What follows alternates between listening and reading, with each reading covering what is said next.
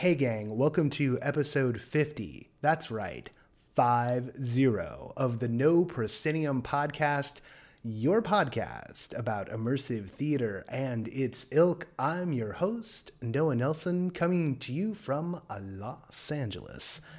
And this is it. This is our 50th episode. I can't believe we made it this far. You may be a little intimidated by how long this particular episode is. Well, don't be, because you see, the secret is this isn't a podcast. This is two podcasts, because our guest today is also our co-host today, because this is not just the No Proscenium podcast. This is also going to be the Story Forward podcast. Our guest today is Steve Peters, the founder of Story Forward, which is not just a podcast. It is also a series of meetups that happen in Los Angeles and New York about the future of storytelling. And Steve and I have known each other for a few years, but we've never just sat down, the two of us, to talk about story, which is why this podcast is so long, because we had a lot to say to each other. This is a super fun episode, and I think I'm going to talk a little bit more about it in a minute. But first, we got some news, we got some notes, we got some thank yous. Let's go into the thank yous, because I mentioned them last. Big, big thank you to John Segerson for coming in and being our latest Patreon backer. He came in at the $5 level. Oh, really, really gets to my public media heart to be able to talk about the something level. Came in at the $5 level. He backed us on Patreon. That's patreon.com/noproscenium. This show is made possible by listeners like you. That's just the truth. The costs are what they are. The newsletter's going to start costing more soon, but this isn't, I'm not going to pitch about that. That's all there you need to know, is that John Segerson is our hero of the week for being a new backer. See how much fun that is? Everyone gets a little shout out. All right, let's move on with some more news and notes. I'm going to save LA for last for good reason, and you'll notice I have a lot of energy in my voice. Also, for good reason. Let's start with Chicago. The newsletter should be hitting around the same time that the podcast is going up. Tickets are on sale soon for Learning Curve, which is the collaboration. We've got a theme, collaboration. The collaboration between the Albany Park Theater Project, which is a student-driven theater project, and Third Rail Projects, who, of course, they make the Grand Paradise and Then She Fell, which we talk about all the time. So they've got a new work collaboration in Chicago, goes on sale soon. I think if I read correctly, like the 15th or something. Go check out the Chicago newsletter that is hitting right now to find out when. If this is something you think you might want to go travel to see and you don't get the Chicago newsletter, the trick is to open up the latest issue of whatever newsletter you get. Open it up in your browser and then click on past issues and you'll hit that archive. That's always the secret to it. Speaking of Third Rail, they've got a piece in Denver right now, Sweet and Lucky. It is playing through the end of this month, because we're in June now, and tickets are going fast. They're adding shows in this month. So that's something you might want to check out. If you're up Seattle way, found something kind of interesting, found a piece called 10 Minutes in the Forest, which is, it's a little immersive theater, it's a little art installation, and it's a game, a folklore, folktale-based game. You have to match your wits with Baba Yaga. If you know anything about folklore, particularly Russian folklore, that should freaking terrify you. I'm sure it's not a very scary thing, because it is fairy tales and folklore, but all I know is I'd be scared to meet Baba Yaga in a dark place. There's no segue out of that. Let's talk about New York City for a second. I was going to go with something clever. Don't have anything clever. I'm pretty sure we mentioned that the Grand Paradise got extended into the summer. They've changed some things around. They're also opening the bar up. So the trick is that there's going to be fewer shows in any given week, but the bar is going to be open on off nights. So if you're a fan of the show and you love hanging out at the Shipwreck Lounge, guess what? You can go hang out at the Shipwreck Lounge in Bushwick. There's a grand opening party coming really soon. I think it might be this coming week, or it's next week. I don't have the notes in front of me. I'm an awful person. if you are connected to Third Rail, or you get their newsletters, you should be able to get the data. I don't tend to do bar openings, all right? That's not our wheelhouse. I just thought of it right now. Apologies. No, you apologize. No, you apologize. Okay, I have a lot of energy. I have a lot of energy because of stuff that's going on here in LA. Now, first, before I get into the thing that I'm all jazzed up and that I literally just saw a couple of minutes ago, I want to let you know that The Day Shall Declare It has now sold out its current run. Notice how I said that. I'm going to say it again, right? This is like one of those games, those observation games. The Day Shall Declare It has sold out its currently announced run as of this recording. That's all. Read into that what you will. I can't make any guarantees. Just saying, the current run is currently sold out. That's it. What are you looking at? Okay, let's talk about what I'm excited about, because I just went to a show. All right. You know, I'm always like, I'll see you at the show. At the end of the show, I just got back from the show. And I just got back from Apartment 8, which is Annie Lesser, who did Getting to Know You last year at the Hollywood Fringe. It's her new piece. It is very short. It is part of a project she has going on that she's starting called the ABC Project, which is a very ambitious project to do 26 small pieces. She's raising money on GoFundMe for that right now. And on the strength of the first piece, I'm thinking we should start throwing some money at Annie. I enjoyed this one a lot. Let me point the following out. If you're here in LA and you want to grab a ticket to this, one, do so. You can do that via the Fringe. She's also doing some pay what you can tickets, if memory serves. I think that's through the GoFundMe. You need to be aware of is this. You should be comfortable with being in a space with a naked person. A nude. It's art, so it's a nude. You should be comfortable with the actors. This is interactive. You should be comfortable with them touching you. You may get a little ooky. I got a shirt that needs cleaning. I've got to get the stain stick out. And if you're not into content of like a thriller nature, I'm trying not to give away too much, but the logo is a knife. You might want to skip this one. But if all these things hit in your wheelhouse, if you like the one-on-ones, if you're down for something that's a little darker, and yet at the same time is rather gentle, all right? Like nothing physically untoward happens to you. I think you should check Apartment 8 out. I adore Annie Lesser's work. She's 2 for 2 in my book right now. And if she can pull off this full range of all 26, that'll be quite a feat. This is an exciting piece. If you're going to be hanging around the Hollywood Fringe, please go. Please check it out. It's going to be a hot ticket. I'm sure everyone's going to be talking about it. And it's interactive. It's off the beaten path, almost literally. And there. I just got back from it. I'm giddy. I am super giddy. I had a great time. Look, we all know I'm like the perfect audience for this stuff, right? Like you put in the work, you polish something up. I'm going to try and dance with you, and I'm going to try and, give back the energy you put in. And I know not everyone has the same experience. I know I've had people walk up to me and say like, oh, I loved your review of this and I didn't like that show when I saw it. I went because you gave me that review and I was like, oh my God. And I've had people, I've described my experiences of things and like, I had a totally different experience. And like, like you brought a lot, it seems like you brought a lot to what you did. Yeah, it's true. It's true. I don't know what else to say about that. Other than this episode is really long, so like maybe I shouldn't wax poetic. I got time for that later because we're not going anywhere. All right, we've got 2 hours. I know. Listen to it on a couple different walks. 2 hours between Steve Peters and myself.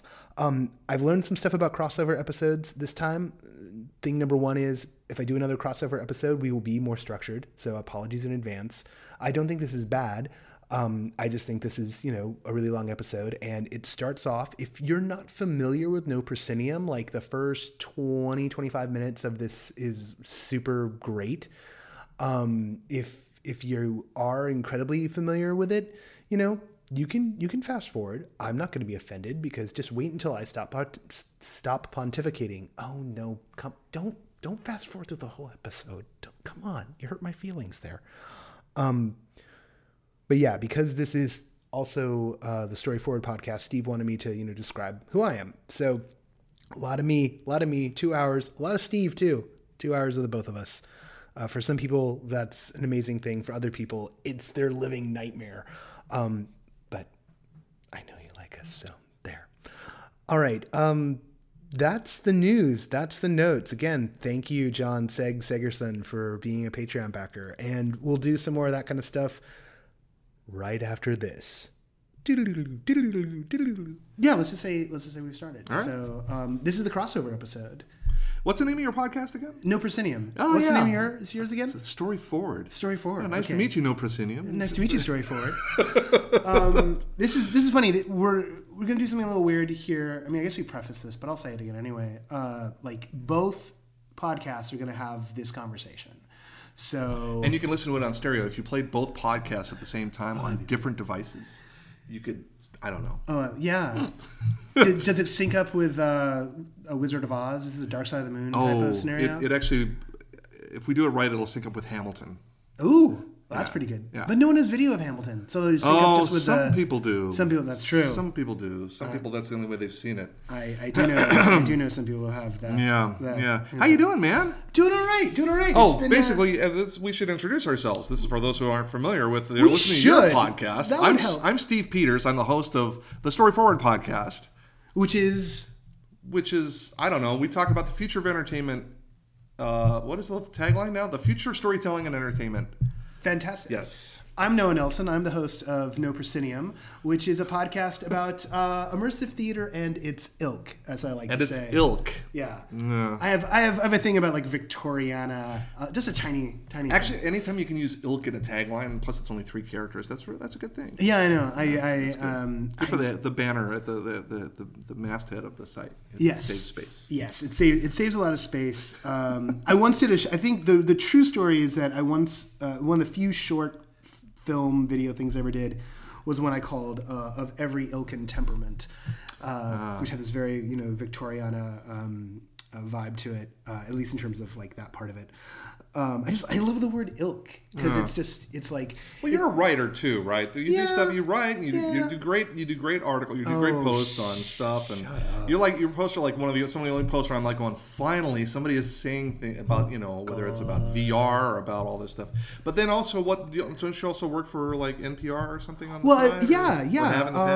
This is funny because this is great because I don't actually talk about this part too much. I mean, I refer to it on my podcast, which is this thing. It's weird because we're in 2 spaces at the same time. We are. It's very strange. Yes, it is. This is cross-trans, immersive media. This is cross-media at its finest. Hold 2 ideas at the same time. Cognitive dissonance. I am both guest and host. I work. My day job is for a place called Youth Radio. And Youth Radio is its own, very proudly, its own media nonprofit. We've been around since the 90s, 1992. Wow. Actually, we've won a couple of Peabody Awards over the years. Those are just little things. Little Peabody Awards. It's a media thing. And Youth Radio, how to say this in the public-facing way, I suppose, the internal way I talk about it, right? Because we're all friends here. Because the bosses might listen. And the thing is that it's been a major part of my life. So I started as a student in the 90s. I was in the very first class at Youth Radio. Oh wow! And the way it broke out was that Youth Radio was a training program, and the idea was that half the students were going to do DJing and half the students were going to do radio news for half a summer, and then we'd swap and vice versa. And the way it actually worked out that very first session is we overthrew the authority of the adults and did whatever we wanted because we were a bunch of 90s Berkeley and Richmond kids. So we're this hodgepodge of kids from like different sides of the East Bay and all very rebellious and fueled on hip hop and grunge and taking charge. Like we were Gen X and we were in control. We called our show Youth in Control. That name stuck for a very long time. And none of the other kids wanted to do news, and I didn't care about DJing. So I was the news guy.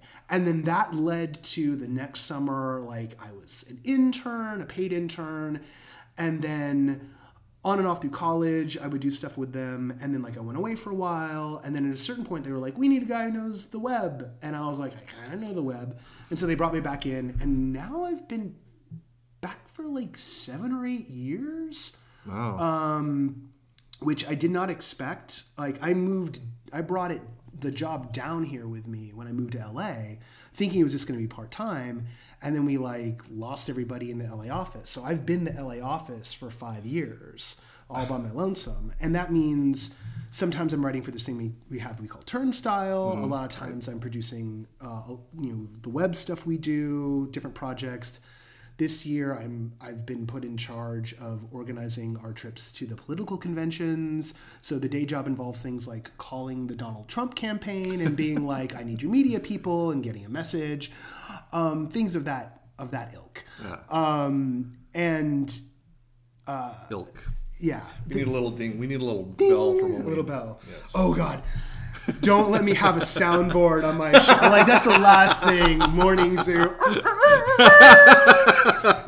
I'd go there too, Auga. Right? Yeah, that was my dream, you know. So no, but so it means I've been producing radio forever. My very first job was producing radio. So that's why this is a natural hobby. This is a busman's holiday every week. It's a busman's holiday. Yeah, it's funny. I kind of say when we talked before we hit record, or maybe not before we hit record. But, yeah. But I did audio. I was a producer and composer and blah blah blah. But I always had my own production company, and I found that doing the podcast really kind of scratches an itch for me. It's I can still do an audio. Do something fun with audio and play around with. So that's why. Yeah, my podcast gets a little. I try not to overproduce it, but I try and just keep it fun and do fun stuff rather than overproduce. I listen to these podcasts and and even watching videos on YouTube recently, and I'm going, these things are these schlubs in their garage, and they're so overproduced. Yeah, they're so God. Just because you can doesn't mean you should, right? No, not at all. And they're oh my God, you've produced a 30-second bumper, at the title sequence to your video.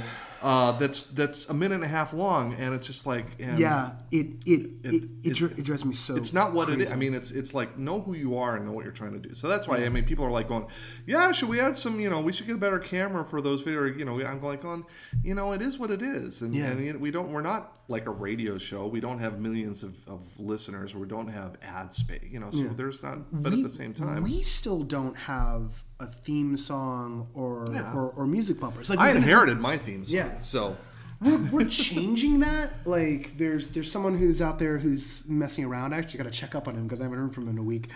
But because I recognize that the thing that I hate about my show is that I'll do the cold open and then we'll go into the show. And inevitably it means we go from my voice to my voice. Yeah. And as an audio person, that drives me up the wall, but I just kind of swallow it every week. You just need to get a little sound effect. To just a rooster crowing. Yeah, just a rooster crowing.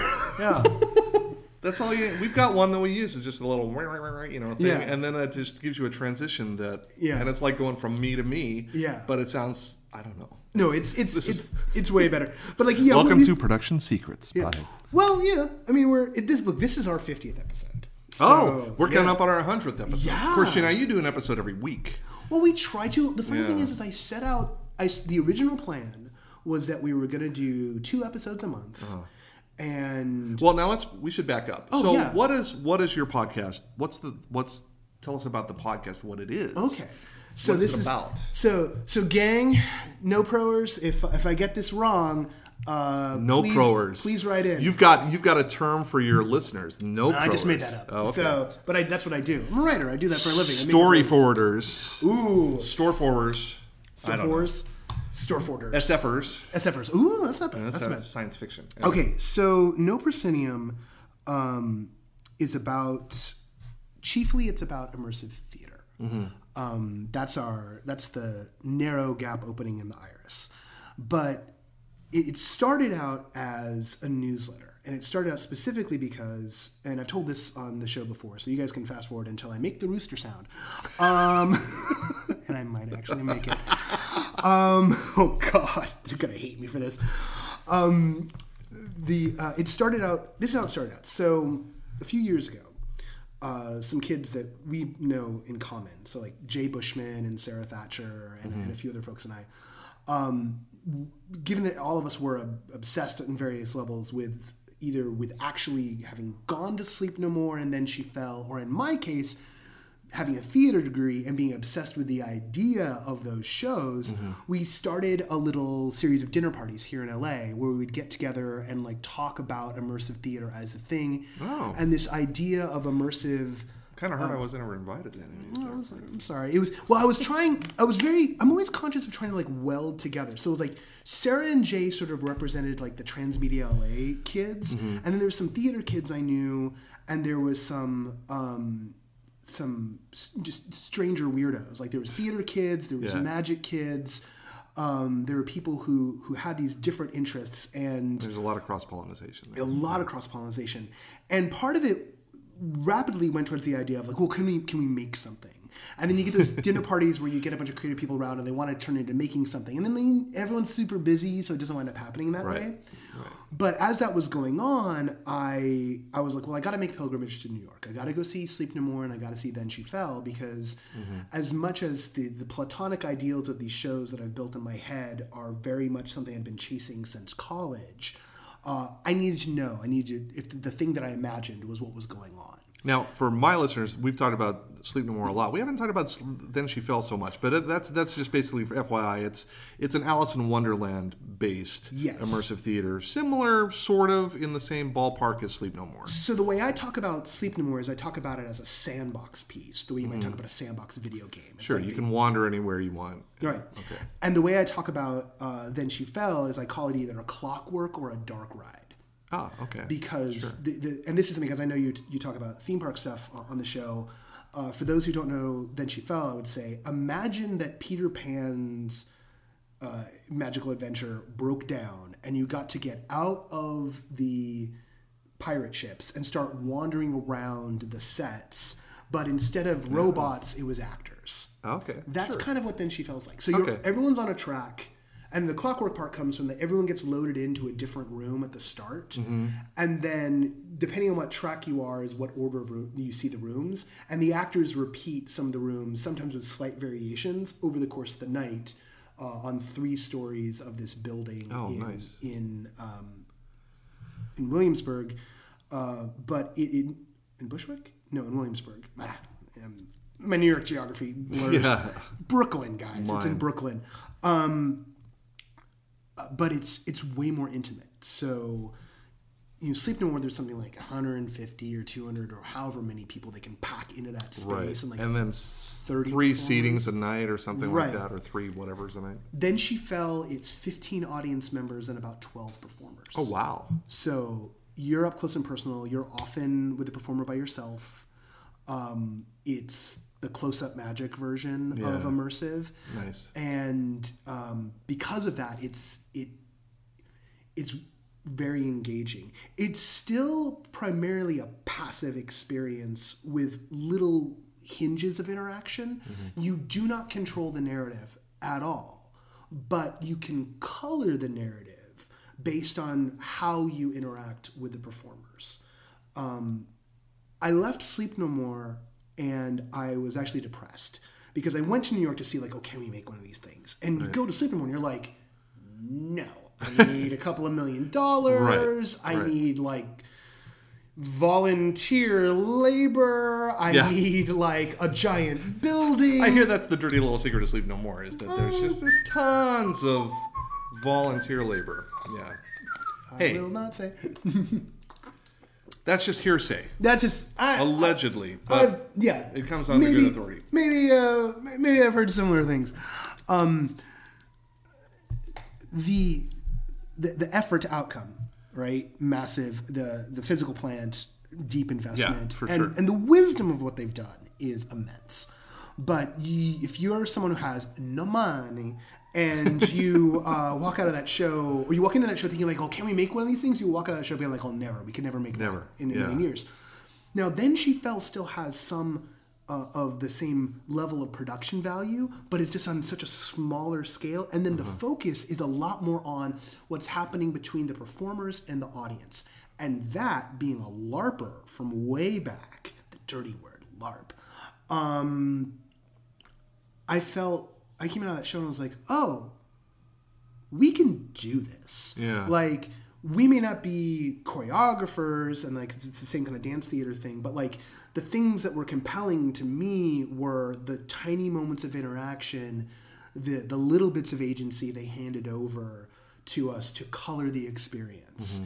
Mm-hmm. And because of that, became a massive fan of Third Rail Projects, who currently have a piece called The Grand Paradise, which is, you know... a difficult piece. Not everyone's been able to access it in quite the same way, but if you're able to groove with that piece, it is deeply moving. Yeah. I mean, I had like an experience at that sucker. So yeah, that's the short answer. But that's gotten you into. I mean, so immersive theater has been and in LA. So let's talk a little bit about immersive theater here in LA, right? So which is kind of, I mean, there's. It's, you know, a lot of people... God, underground. Been... I remember, you know, I'm from LA, and I remember back in the 80s, there was this show called Tamara. And not a lot of people know about this show, but it had, you know, there were some, you know, B-list TV, you know, actors involved. I can't remember any of their names now, but I remember them from TV shows. And it was just basically this... I remember two shows. There was Tomorrow, and there was another one about the Titanic sinking that I can't remember the name of. But I did Tomorrow, and it was at the Veterans Hall right there on Highland, right down the street from the Hollywood Bowl. Oh, yeah, yeah. And they converted the interior of that to like a giant mansion, you know, the interior of a mansion. And the idea with it was there's a story that takes place, and you pick a character and you follow them around. And you can swap characters in the middle. You can decide, oh, I'm going to follow this person, you know. And I'm like, you know, being the young guy that I was, I gravitated to, you know, the maid who was the prettiest, the sexy character. Yeah. And, you know, followed her around. And it was interesting, and, you know, but it was weird. It was awkward. You know, I think there was probably maybe, you know, there were maybe 12, 16 actors and maybe towards 100 people in the audience that we could just kind of follow people around. And so each actor had, you know, 5 or 10 people that would follow them around. And it was kind of just awkward. There were fourth wall issues, right? We'd find ourselves crammed into this little bedroom with the actor and with the two actors, and they're making out on the bed, and we're kind of standing right there, you know, literally like inches from them. Yeah. And they don't see us or, you know, anything. They're just going on with their thing. And then you had no role. There's no role. You were just kind of like following, or you were like ghostly, you know, you could just kind of follow people around. And you were unmasked. Totally unmasked. Right. Yeah, no, there were no masks or anything back then. Yeah. This was well before. And then, you know, the thing is that at the end of the day, you know, it was a murder mystery. And as so many murder mysteries, like I've done murder mystery dinner theaters on trains and stuff like that, as so many of those go, it's like, I have no clue what the story is here. I have no clue who did the murder. I don't even know what is going on. I had a lot of trouble knowing what was going on because there were scenes happening elsewhere that I didn't see. And so it was fun and it was interesting, and they encouraged return viewing. You know, you could get discounted tickets for the second and third viewing. You know, your first ticket was, say, $60. Return tickets would be $30, you know, that kind of thing. So they wanted you to come back. And so it was a little problematic. It was cool and it was interesting. It was awkward and fun, but it was ultimately it was frustrating for me as a, you know. But then there was another one that was going on about the same time at UCLA, and I wish I could find more info about it. It was about the sinking of the Titanic. And it was basically a group of you, the audience, you were passengers on the Titanic, and you're taken on a journey as the Titanic sinks, and they had built sets, and you would follow people from one location. You would follow officers and crewmen as they evacuated you, and as you moved from room to room, the floors began to tilt, and yeah, it was supposedly really amazing, very linear, obviously, but right. it was like, we want you to feel like you're on the Titanic as it's going down, and the confusion and not knowing and just following instructions. And it was supposed to be pretty amazing. So that was very linear, but I remember it got a lot of press back then. Oh, wow. If anybody has information about that, let me know. Please. I wanted to do that, because just the idea of that and the coolness of, we're just going to build sets, and they're going to, the floor is going to be a little bit tilted and a little bit tilted every time. We need to go to the parlor now, because the water's coming, and you go to the dining room and it's a little bit, Oh my goodness. So that was kind of my introduction to, and being a theme park guy and growing up as a roller coaster, obviously, yeah. I think now we're in a place where the technology is kind of fun. It enables some more, but I don't think it's necessarily, I think it's not because of technology. I think it's a reflection of the use of technology that these things are starting to come back, because people want experiences that they are tangible, that are not digital. Yes. And so I appreciate the fact that now there's stuff that I can go out to and I can sit at a table with two characters and watch them. Like, what was the name of the one that was just recently? I forget. Oh, the name. Stronger. The Stronger. Yeah. And there are still issues for me in my head, because with interactive theater, with immersive theater, mm-hmm. What's the term we're using here? Immersive theater? Yeah. Immersive theater makes me at least feel like I want to be able to have agency. I want to be able to interact. So it's kind of, I keep having to remind myself, I'm just kind of an observer here. Yeah. I can interact with them on a light fashion and kind of, yes and them as much as I can. Yeah. But at the end of the day, it's still a pretty linear experience, and it's fun. So I think a key with this is kind of educating audiences on what they are and what to expect and how it works and how it doesn't work. There's definitely a huge, and what's interesting is that each show is different, right? Yeah. So yeah, those lines are different on every show, at every show. And the company that makes the Stronger, the Speakeasy Society, each of their shows is radically different in terms of the level of agency that they tend to be a little bit more on the theater side. Yeah. And they write their pieces. So they're very text-based. And so their stuff tends to have more of a feeling of a play. But there are pieces that they've worked on where they give a little bit more agency to the audience. This is the poetic that I have... on it is that immersive theater is like a partner dance, and the performers are the leads, and you're the one who's supposed to follow. And I encourage people to take that attitude towards it, because if you go in, and if you've ever done partner dance, if you've ever done swing dancing or the tango or whatnot, if you don't know how to do it, you don't just want to start leading the person who knows the dance. Like, then you're no longer dancing the Charleston. No. You're no longer swing dancing. You're doing some weird thing. And I'll see people go to stuff, even like Then She Fell, which I love, and they'll get upset that the actors don't respond to their asserted agency. Like, they want to push an interaction. Yeah. And it's like... expectations are huge. Right. And the thing is that there are things you can do if you're willing to read what the performer wants from you. Mm-hmm. Right? It's a little bit weird, but you have to really listen really carefully. You have to observe closer. So it's in that way it is more intimate, right?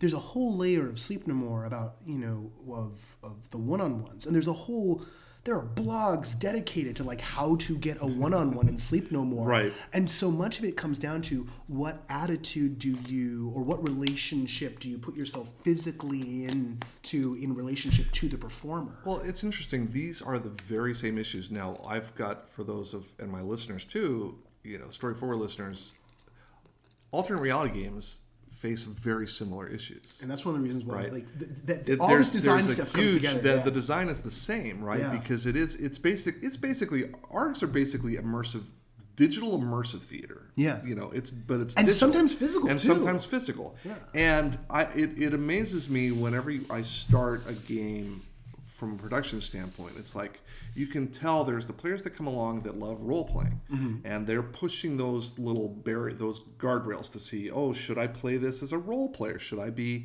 or should I be like emailing a character and trying to get a conversation with them? Or there's some that are just, they play all the different play styles come out, right? And there's the LARP kind of your role play, or there's the more passive kind of thing. But it's all that. It's very much similar. It's like you need to educate the audience. You need to lead. It is very much like a dance. Or I liken it to, dueling banjos or jazz, right? It's like you're leading them along, but just kind of like saying, yeah, take my hand, and I'm going to take you on this journey, and mitigate expectations as much as possible. Let's medicate it too, all right? And medicate. No, that's the puppet masters self-medicate themselves. Because even now, I've got something launching on Wednesday, and already I kind of teased it out a little bit, and there are people, I don't want people to make assumptions about what it is based on what I've done before, because that may affect their experience, because they're expecting one thing and getting another. And let's take that opportunity, because we've done like the first 20 minutes of the show off of my intro. Let's do the next 20 minutes of the show off of your intro. So Steve, tell the No Pro crew why you think I brought you here today. Wait, I thought I brought you here today. No, this is my apartment. You're here. Yes, thank you for bringing me to the No Pro Studios. No, I mean, well, story forward in my background, I mean, I cut my teeth on alternate reality games and found myself kind of, winning the lottery in a fun sort of way, in that I transitioned from a player and an interest, for those who aren't familiar, alternate reality games are digital things that happen online and sometimes in the real world, but they have a tendency to reach out and kind of grab you and pull you back in. And for me, my seminal moment was back in 2001, playing this online mystery that I saw on the CNET TV show back when there was such a thing, talking about these cloud makers that were solving this online mystery. Cloud makers. Yes. And so I thought, okay, I'll go to cloudmakers.org and this big, and it was the game had been going on a couple months, but I kind of caught up and they did a good job of catching people up. And then I remember working, in my studio one day, and I went out to lunch. And as I go out to lunch, my phone rings, my little Sprint flip phone rings, and I answer the phone, and it's a character from the game. It was just a short recording, but I knew it was the game. Something had happened in the game, and so I forgot all about lunch, and I went right back into my office, fired up my computer, dialed in on my dial-up modem as we had back then, and that was, found. But when my phone rang, when the game literally reached out and grabbed me, when the game called me, yeah, I thought, this is huge. This is amazing. And so that kind of got me into it. So I stayed around and I built, communities. I founded Alternate Reality Gaming Network. Website, which has been around. It's actually in the Guinness Book of Gaming World Records. Wait, so ARGNet?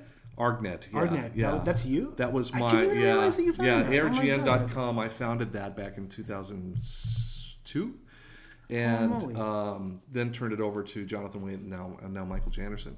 And helped found Unfiction as well. Yeah. And so I was very much into kind of helping the community, building communities. And then that work that you're doing was so essential for people who had a passive relationship to this stuff. Yeah, I wanted to give a place where people could just kind of sign up and hang out, waiting for the next thing to come along, because this was so new. We're going, this is awesome. And so because we couldn't wait very long, I mean, there weren't people doing this kind of thing. A lot of players decided, well, we're just going to make one ourselves. How often does that happen? And so a group of people came together and made a game called Lockjaw, which was really, really good. And then after that, and we were waiting for the people that did The Beast, Alon Lee and Sean Stewart and Jim Stewartson and those guys to come along and do their next thing. But while we were waiting, then I worked with a bunch of that crew to put on an alternate reality game, kind of a grassroots fan alternate reality game based in the Matrix universe, because I knew that the second Matrix movie was coming out, and I knew they had been pitched an alternate reality game and had passed on it. So I knew nobody was doing it, so we did it, and we got... They thought we were official. They thought we were the, And the bad part is when you make an alternate reality game about computer hacking, it's a very dangerous thing. Yeah. So, I mean, they accessed root to our server and all sorts of fun stuff, because hackers will be hackers.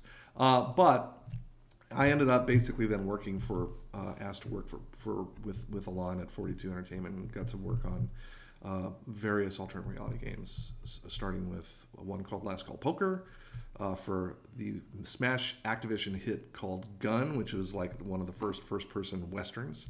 And then the biggest one we're probably known about is for a Cape Crusader Christopher Nolan film that shall remain nameless because I am a little bit hamstrung by certain companies' lawyers too. Anyway, okay.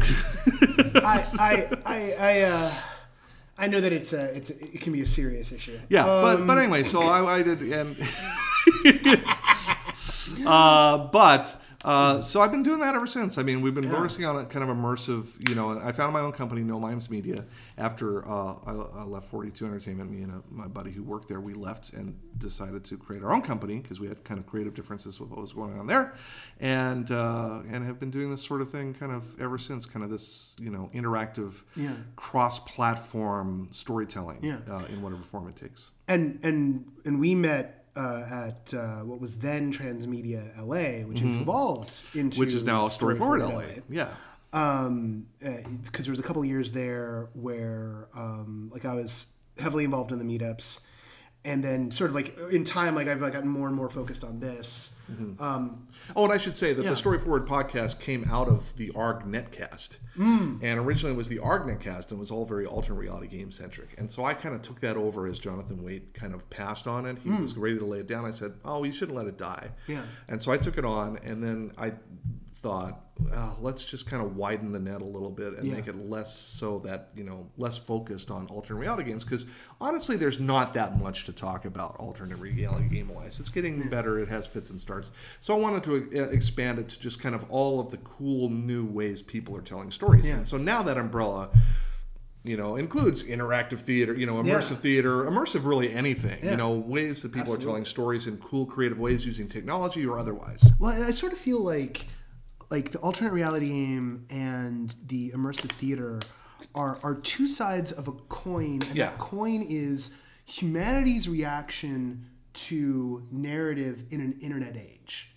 Because ARGs really felt, and I remember when the Beast / Cloudmakers, which ostensibly was an ad for Spielberg's AI, but it built out the backstory of that world in this intense way. If you were all, why is the world underwater? Cloudmakers told you why the world was underwater, right? Well, the sites that they found, yes. Yeah. The sites is part of the Beast, would tell you. And so, but the ARG thing, and at the same time, there's something called Majestic, which was an attempt to this, they were attempting to sell you the kind of experience I actually paid for that was going on there. And I remember the problem there was you'd get threatening phone calls, depending on what level you set the game at, you would get threatening phone calls in the middle of the night. And because this was just early cell phone era, that threatening phone call might be to the family line. And so your wife or your husband would pick up we're going to kill you and your family. Yeah, it was literally ahead of its time. I mean, by about 2 years, right? You know, if you did Majestic in 2004, it would have been fine, right? Yeah. But that felt like humanity attempting to figure out, okay, how do we tell a story with the internet? And then for me, so much of this resurgence around immersive theater, because some of the roots of it go back to, it goes way, way back, but, you know, a modern era, a postmodern era, you know, antecedent, precedent is Grotowski and Towards the Poor Theater, this idea, you know, who was doing environmental theater in Poland. And so, you know, if you can get a hold of a copy, usually you have to send away to Powell's to get a copy of it. That's what I did. You can read what he was doing, and you can see so much of, you know, the seeds of what Punch Drunk does, and just these relationships to space and audience relationship to performers. It's really, really rooted in that stuff, but that desire to sit down with two people in a restaurant and see a story unfold and have it be where, oh, I can turn my phone off completely and lose myself in this space is the counter reaction to the internet. It's the blowback. It's we're connected all the time. I can't lose myself. And the ARG thing was like, oh, I can lose myself in the net. Right. But now that the net has lost its shininess and its innovativeness, right, for lack of a better term, and now that it's the place where everybody is, back then it was the place where early adopters were. We escaped the internet. An ARG was an excuse to get lost for hours upon hours on the internet, and now we live hours. The last thing we want is more hours on it. No, I think the pendulum's definitely swinging. I mean, I don't know how many times I say it, that digital is kind of losing its shininess. And the digital stuff that are most effective are the things that translate to real life things. And so I look at stuff like stuff like this, like Jejun Institute, even to an early extent.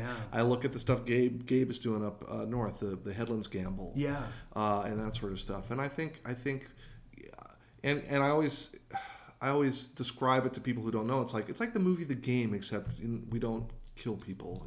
It's not quite as intense. Yeah, people are looking for that. They want because we can watch high def surround sound movies in our living room, in better quality than we saw at the theater sometimes. If we go out, we want to be able to do something that we can't do at home. Yeah.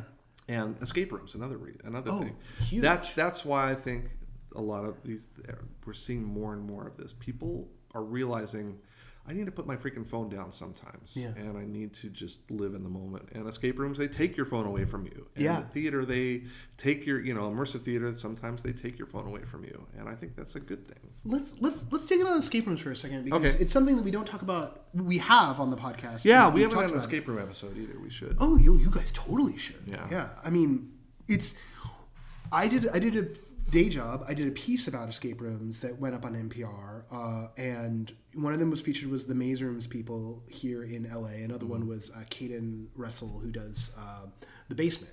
And The Basement, which I still haven't played, to my shame, it's like probably the best reviewed escape room in America. And it's out in Sylmar, of all places, here in LA. In Sylmar. What's it called again? The Basement. Okay. I didn't know that. It's a horror-themed one, right? So Caden he used to work in some capacity at Universal Horror Nights. He has a theater background and a haunt background. And so at first they were like, oh, let's do a haunt. And they're like, oh, why don't we do these escape room things? So it's got the vibe of like, oh, you're trapped in Saw. And they have three rooms at their location.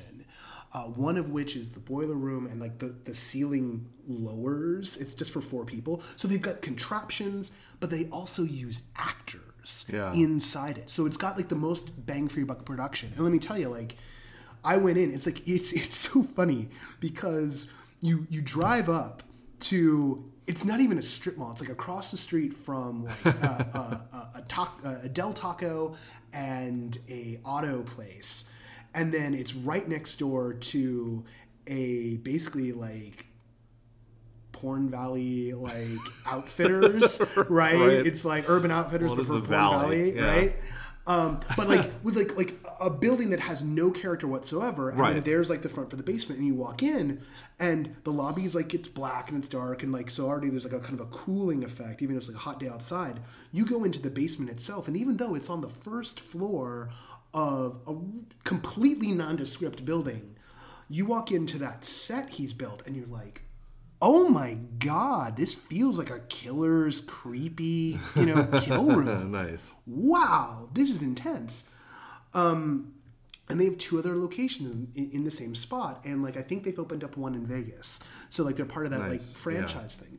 But what I want to ask you about this stuff is why do you think that escape rooms in particular have taken off like the way they have? Because like they started in Japan, they really blew up in Hungary and Russia, it's insane. But like, I just see more and more people getting into it.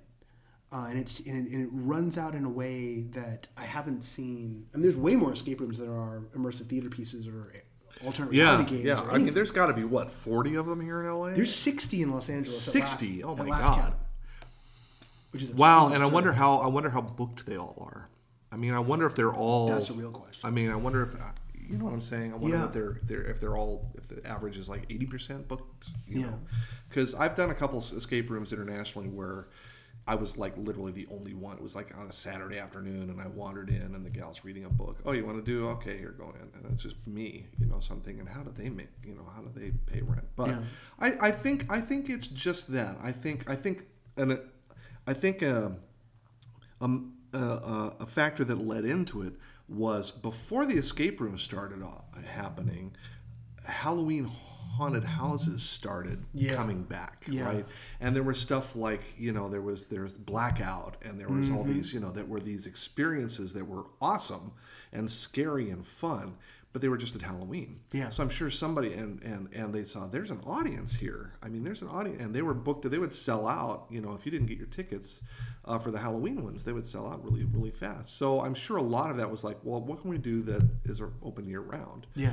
But I think it is that. I think it's like, okay, look, being an early adapter, I find myself like, I don't know, 4 or 5 years ahead of mainstream as far as technology goes. Not because I'm smart, just because that interests me. We're neophiles, right, as they used to say in the 90s. Yeah, and so I find myself, if I'm feeling this way now, the majority of people are going to start feeling this way in a few years. Yeah. You know, it was the same, you know, I'll never forget going to 4th of July, see fireworks, you know, with my daughter a few years back. And as the lights go down, we were in a stadium at a high school. As the lights go down in the stadium and the fireworks start, a sea of screens go up to record the event. Yeah. And I'm like, really? Okay, first off, nobody's going to go home and watch this video. And it's like, why? Just put the phone down and experience. Yeah. Look, you're here with 3,000 people. Yeah. Experience the experience and be in the moment. Like, if you've got that screen up there and you're pointing it towards the fireworks, you're watching the fireworks through the screen and not seeing the fireworks. So you might as well just stay at home and watch the video. Yeah. And I think I felt kind of alone in that feeling, but I think more and more people are starting to realize that and feel that, we've got to...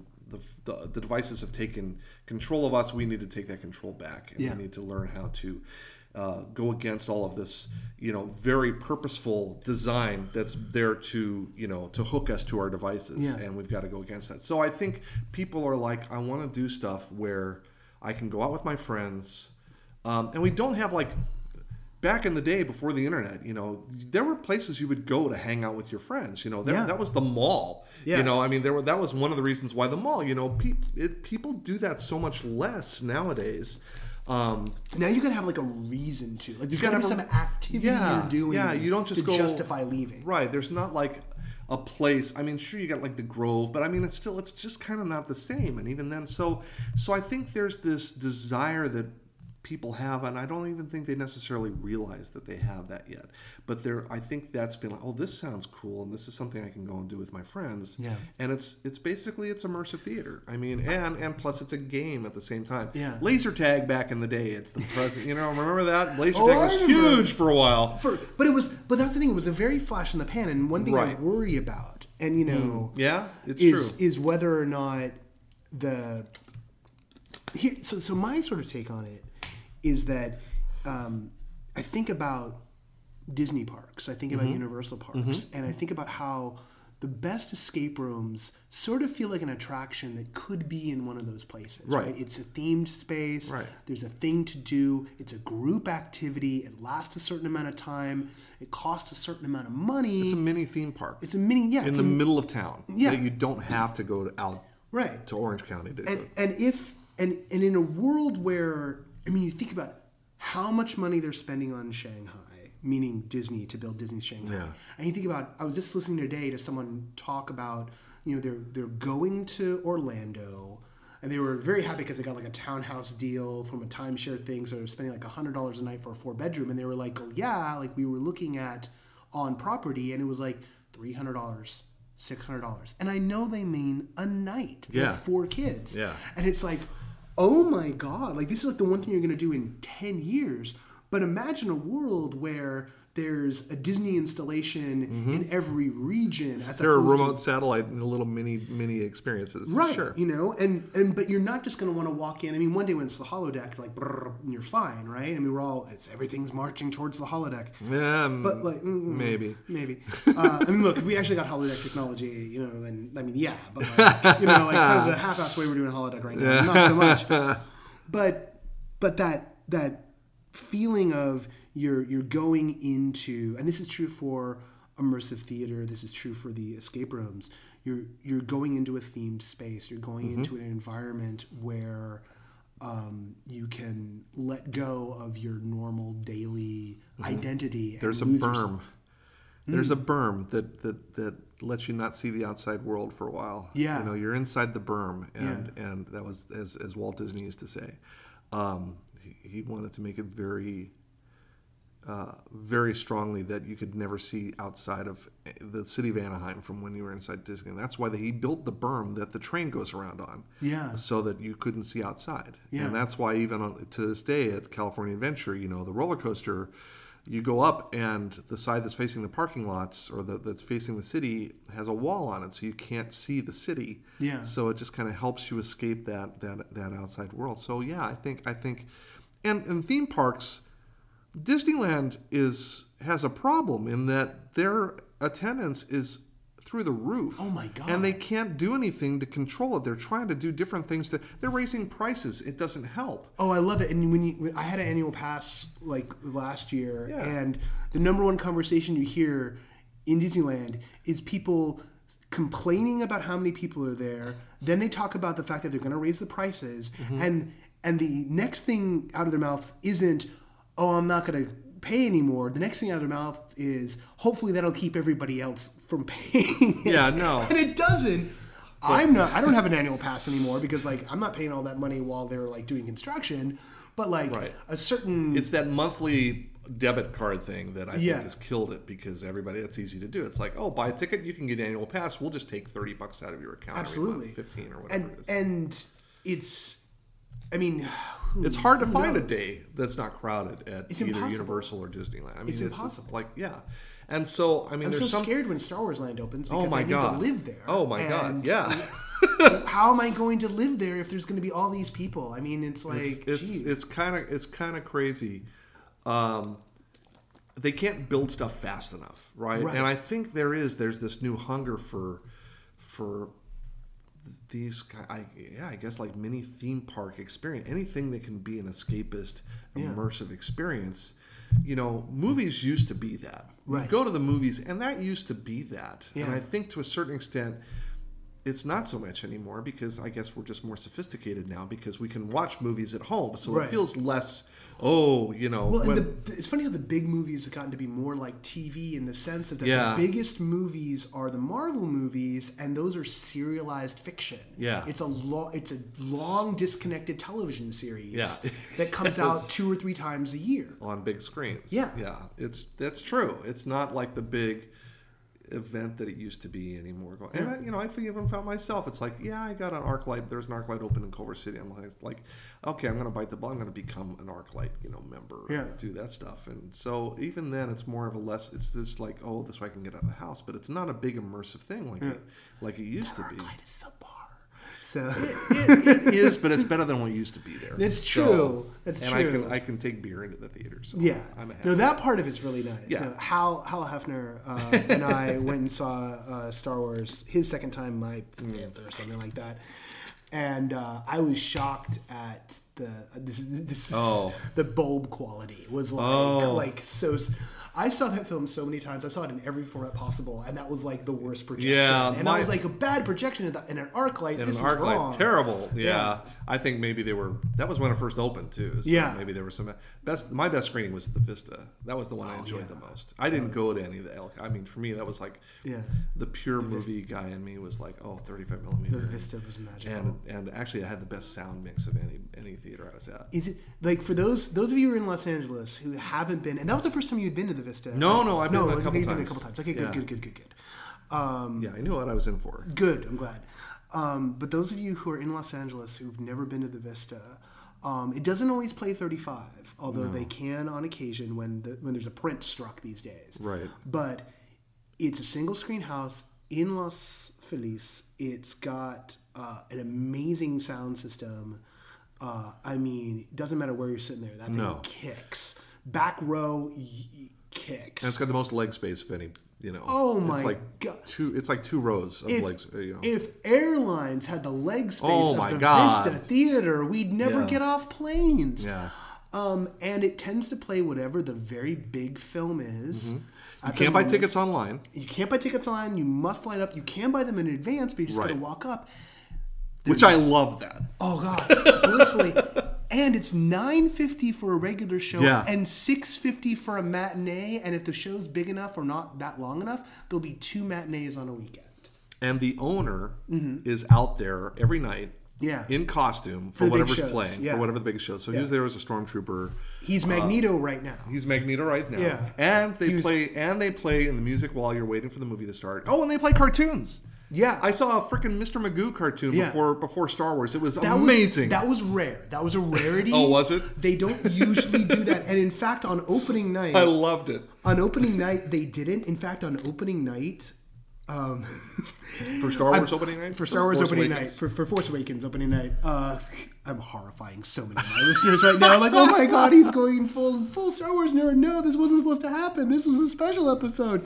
I won't mention the X-Wing sitting here on the table next to the Darth Vader mug. That's not Darth Vader. Oh, it's not? That's Kylo. Oh, it's Kylo. He was facing away from me. Oh. He's facing away from people. For the opening night, they didn't even show the Lucasfilm logo. Like, they had just forwarded it to the point. So when the curtain opened, it was just a long time ago in a galaxy far, far away. And we didn't know. We were like, oh, we're going to get some trailer thing. And then the music started. And it was like, it was the most magical thing ever. Like, that's awesome. There wasn't anything. There wasn't even a single logo. It was just the movie. And then a couple of nights later... Did they get in trouble for that? I don't think they got in trouble. I think it's because they were requested... JJ requested that they run that 35 there. Yes. And no one makes 35 trailers anymore. And so there was nothing to put on. Yeah. And they probably barely had any leader. And so then one of the reasons why they ran the Mr. Magoo, I think, was just so that there was something to run. Oh, okay. All right. But I loved it. Oh, it was so nice. And plus they play music. They play movie scores. Yes. It's the way it used to be. It's the way it used to be. I used to be a projectionist. You too? When I was in college, I was a projectionist at a little mom and pop theater in Canoga Park across from Canoga High School. Oh, wow. And he was like, you just do whatever you want. And I would put like mixtapes together of like my favorite film scores and play those. Oh, wow. And so I got to do all that. And then even it was like, it was a two projector system. And I remember one summer... Yeah, remember old the days? School. I never worked one of those. I only worked PlaterVision. And one summer, one of the projectors was broken down, so I had to just like rethread the projector as fast as possible at the end of every reel. I was like, there were three, they were the large reels. Yeah. But still, I'd be watching for it, and I'd slowly bring the house lights up. And they'd be like, boo, boo. And I'm frantically trying to rethread the projector for the next reel. Anyway, we digress. Wow. But the Vista Theater. You know what? There's something... This is interesting because, like, you've been an audio guy. I've been an audio guy. I was one of the non-union projectionists, but we did have a couple of union guys at the place we were at as well. Like, they were the main projectionists, but like it was the era when there wasn't enough to like keep it going. So we had a bunch of the normal staff were trained to just run the projectors, but we didn't do any of the maintenance, and a couple of the people did the trailer packs. No, I just ran the projector and manually rewound it on the rewind machine. But then I was just at the level of like I was one of the people like running the projector, but I didn't do the trailer packs or anything of that nature. Although like I learned to cut audio on like audio tape. Oh, me too. Like, yeah. So like if there was a splice need, like if it broke or something like that, I knew to like put it together. But there's something. I mean, maybe that's one of the reasons. I mean, this is almost like pessimistic, right? But maybe that's one of the reasons why we're into this sort of stuff is like that desire or that knowledge of like how these things come together. This like granular knowledge. I mean, for us, film is a tactile thing. Like, for me, audio is a tactile thing. Like, sure, I'm going to edit this on GarageBand, but, like, the first time I ever edited audio, it was with a grease pencil and a razor blade, right, on, like, magnetic tape. And you understand the way that the medium, the literal media itself dictates the terms of why these things are the way they are, right? I mean, most people in terms of film, they got that education when they watched Fight Club. because like the burn mark thing in that movie. It's right. Like, and the and my knowledge of two projection systems comes from Fight Club, mm-hmm. because I had worked on like platter vision, and so I just like, oh yeah, you have this massive thing. But like, you know, and I would walk into theaters and look back into. I think Vista does the same thing, because I was watching and I was like, oh, there's burn marks for changing the reels. I think they might have. I don't know if they were changing or if they, because I've seen they'd splice them together because there's still burn marks. There were still burn marks in the platter vision. Because like in the original Star Wars, I remember every, you know I can tell you when every reel change was, because you know as C-3PO is, you know, lowering into the I'm like going reel change because it's like, well, and even people didn't even know what that was. Nowadays they don't even know what that was. Think about it, like R2-D2's name comes from Reel 2 Day 2. Yes, it's true. Right? It's true. Right? It's a film term. Yes, it's an that means nothing now to like someone shooting on, but like it's so and this idea. I mean, there's a way to see the immersive stuff and the escape room stuff as this retro nostalgia desire to escape, right? That's almost like the negative spin on it. It's like, oh, it's like a hipster retro, like we're gonna like get into physical space and like. I think it's more than that for sure. Oh yeah, I mean, I think it is, but I like taking. I think it's just that. I think, I mean, to me, the digital world was an exciting. I say was, you know, it was an exciting new horizon. Yeah. Right. It was like, oh my God, the internet was an exciting new place. And then it turned into a cat box. And it turned into basically then once Facebook and every, you know, social media came along, now it's like now everybody's there. And I don't mean to seem elitist in this, but it's like, you know, in the early 2000s, not that many people were online. So it was a different crowd. Right? It was just a different crowd. People that you would meet online. It was and they the culture there were rules and people knew how to behave and knew what was what back in the early days, and now it's just everybody, it's just throwing everybody in, and it's changed things, and now it loses its its luster. Well, and you know, here's something interesting, right? It's like, so like, I mean, we're two white guys of certain ages, and it can seem like talking from a place of privilege, but one of the things about the internet in the 90s and the early aughts was it was a place where weirdos and people who were oppressed or people had alternate lifestyles, people of color could connect with each other in the parlance of our times, in a safe space, and there was a way in which and connect with other people, right, without the stigma of what they were dealing with, right? On a daily basis. You could find the others, right? There was find the others was one of the mantras, or find the tribe, find your tribe. Right, that was, we talked about that stuff all the time. Yeah, and there was very much this drive towards doing that, and in John Ronson's So You've Been Publicly Shamed, he talks about how in the early days of Twitter it felt like a confessional and everyone was very forgiving and you could go online and this is how it was like you were sort of like owning up to your human flaws. And then something happened when broadband became ubiquitous and like everyone was everywhere, and people who hadn't necessarily been like kind of like roughed up by the real world land online and were suddenly judging everyone.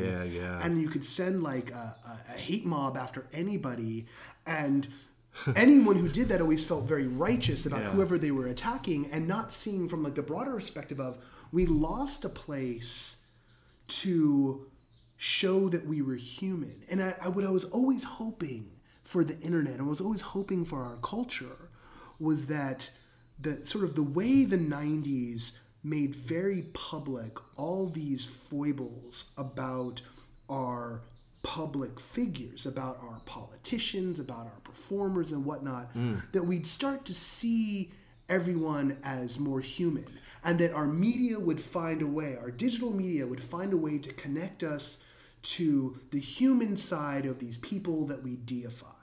Instead, what it seems to be is that we've tried to apply the same demands on normal people that we do from our very public figures.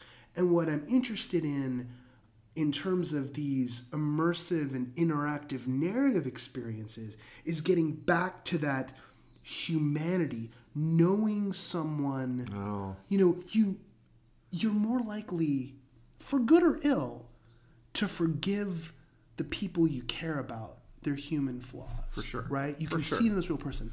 And in moments inside these stories or these narrative experiences, and it's funny because we haven't really talked about like design. We're about an hour into the show. We can keep on going for a while, but in these things, like you get to know these characters in this novelistic fashion, and so you know that maybe the villain isn't as villainous. Right? And it's not just like some simple like, oh, they were abused as a kid, but like there's something you find their humanity. Mm-hmm. And you get reminded that everyone in this experience, everyone in this story is human at some level. When the story is plunging that way. Yeah. You know, not everything does. An escape room about a serial killer doesn't plunge you in that direction. Right. But these devices, I mean, you could theoretically have an escape room that like really taught you about like a character. Well, know? And I've always noticed that. I mean, it's always amazed me that because of the various storytelling techniques and channels in alternate reality games, you know, just the simple fact of the trope of you're gonna hack into somebody's email account and now we have access to their email account, and that sounds cool, but when you think about that, and when it's done well and done right. It's, I don't want to say voyeuristic, but it's very intimate. I mean, it's like you have access to some stuff that could be very intimate for the character, and it feels very real. Mm. I mean, it feels very impactful. I mean, and I can't tell you how many times we've had a minor character and give the audience access to like a private Twitter account of this minor character, and all of a sudden they latch onto this character more than anybody else. Yeah.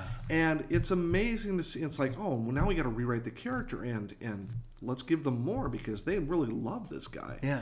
And it's crazy. There's no reason for it other than the fact that they saw his intimate emails. They saw emails from his wife asking him to bring milk home. They saw the spam he was getting. They saw something but something about them really made them feel, that they knew him really well.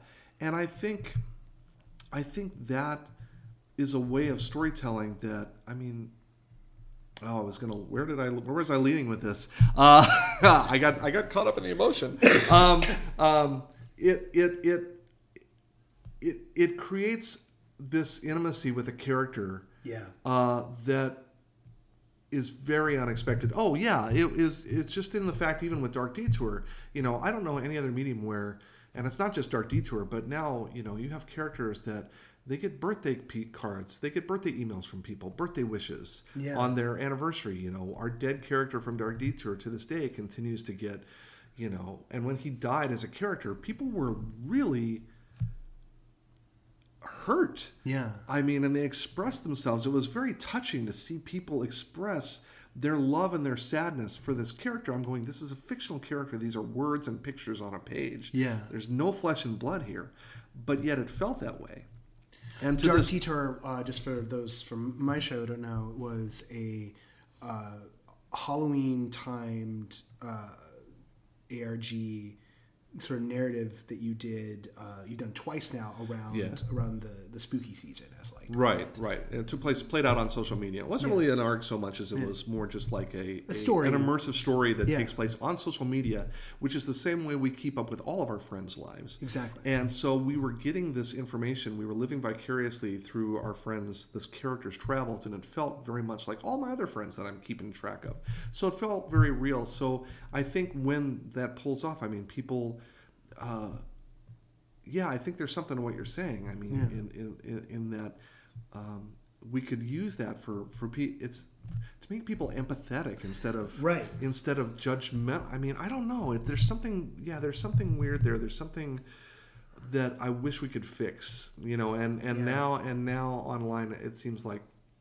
I was laughing today because, with the SpaceX landing, the most recent one. Yeah. I saw a video of this flat Earth wacko showing how it was fake, and saying it was ridiculous. Yeah. And I'm thinking all that's happened is it's given all these people that have extreme views a huge platform and a huge audience.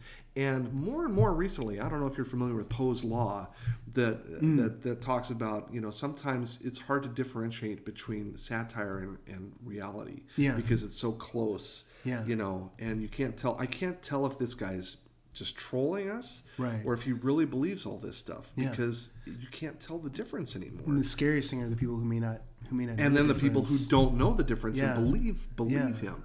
And or so, even people who are making it who don't know, like, I don't know if I'm real or not. Yeah, you know? I mean, you can say anything. You get on this feedback loop, and if people are like responding so positively, they're like, oh that's what I believe. And look at all the views I'm getting on. Look at all the money I'm making off these, and more views, and it becomes this self-perpetuating machine that it's like becomes harder and harder to tell what's real out there and what's not. And so this is we're really down a rabbit trail here with this stuff. But seriously, but I think it's there. It's scary. I mean, like, whoa. And then there's like the whole thing that came out recently about like China, like something like 438 million. I don't know if it's a year or a month, but like there's an effort by like the party in China to like just flood their internet with positive messages to counteract like the reality that's going on. Yeah. So like their version of Twitter is filled with like Twitter's a toxic place for most people that have any sort of public life at all. Yeah, it's been pretty tame for me because I'm just a dude. I'll get tastes of it once in a while, and like, I mean, I'm on a couple of Gamergate block lists. Oh man! But it's like the barest, because I don't have the instinct. I don't have the I'm gonna jump in there, get into an argument. Yeah, I don't either. I walk away. I definitely don't have the instinct to say like, oh, here's this person who's got 40 followers who said something mean to me. Everyone look at this person who has 40 followers who said something mean to me. Which is a way to, like, it's a cry for sympathy. It's a way to get people to, like, rally around you. But, like, everyone who does that, I'm like, don't you realize that you took this person who had no followers, you showed them off to all the people who hate follow you, and you just gave them allies. Yeah. Like, it's one thing when it's like, oh, here's a person with a couple of thousand followers who's, like, you know, throwing their people at me and, like, get into that fight. But, like, that's sort of like, I'm going to pick rando number 717 and make an example of you. You've only made the enemy stronger. Yeah. Right? Like, I don't necessarily know what's motivating that behavior, and I don't know whether or not the people who do it have a network sensibility, and if they can see the network effects of their actions. I don't think they do. I think they're just upset. And and they love to stir shit. Yeah. But that's been the case forever. But it's true. Flame wars have been online since day one. Yeah. You know? Yeah, but back in the day, you knew what a flame war was, and you knew how to deal with it. There were limits. Yeah. Nowadays, people don't know the difference. There's everybody's there. They don't have this cultural background of having lived through these early days and knowing that, oh, this is trollish behavior, this is flame war behavior, you know, and knowing what, and they just run with it. They run with it. They escalate, and then it gets and there are real consequences. I mean, swatting is a scary thing. Swatting is the thing. There was the gal that did that innocent tweet with the AIDS joke as she got on a plane, and then she got off the plane and she lost her job. Yeah, because of Twitter. Sacco, just because of Twitter shame. And it was a horrible thing she wrote. And like it was dumb. It was stupid. It was ignorant. And she was saying it because she thought like her friends would. She was saying it to her friends, right? Not realizing that it's public and for everybody. Right. And there's so many people who like forget. And this is the thing is like I think this does come back to to our realm, which is that the digital has become increasingly all public all the time. Yeah. The idea of there being a place that is semi-public or semi-private, you can't get that online. People want Twitter in particular. They want Twitter to be like semi-private and to like only have the people who they want to talk to them. And I get that instinct because if you cultivate it right, you can kind of make it that way, but not all the time. Like all it takes is like one person putting you on blast, and suddenly your inbox is filled with horrible people. There's no way to just post on Twitter just so that only your followers can see it. Unless you lock your full account down, and then it's just that, and then you're not getting the positive side of it. Right. And so this instinct to can we go into a smaller space? Can we find a way to create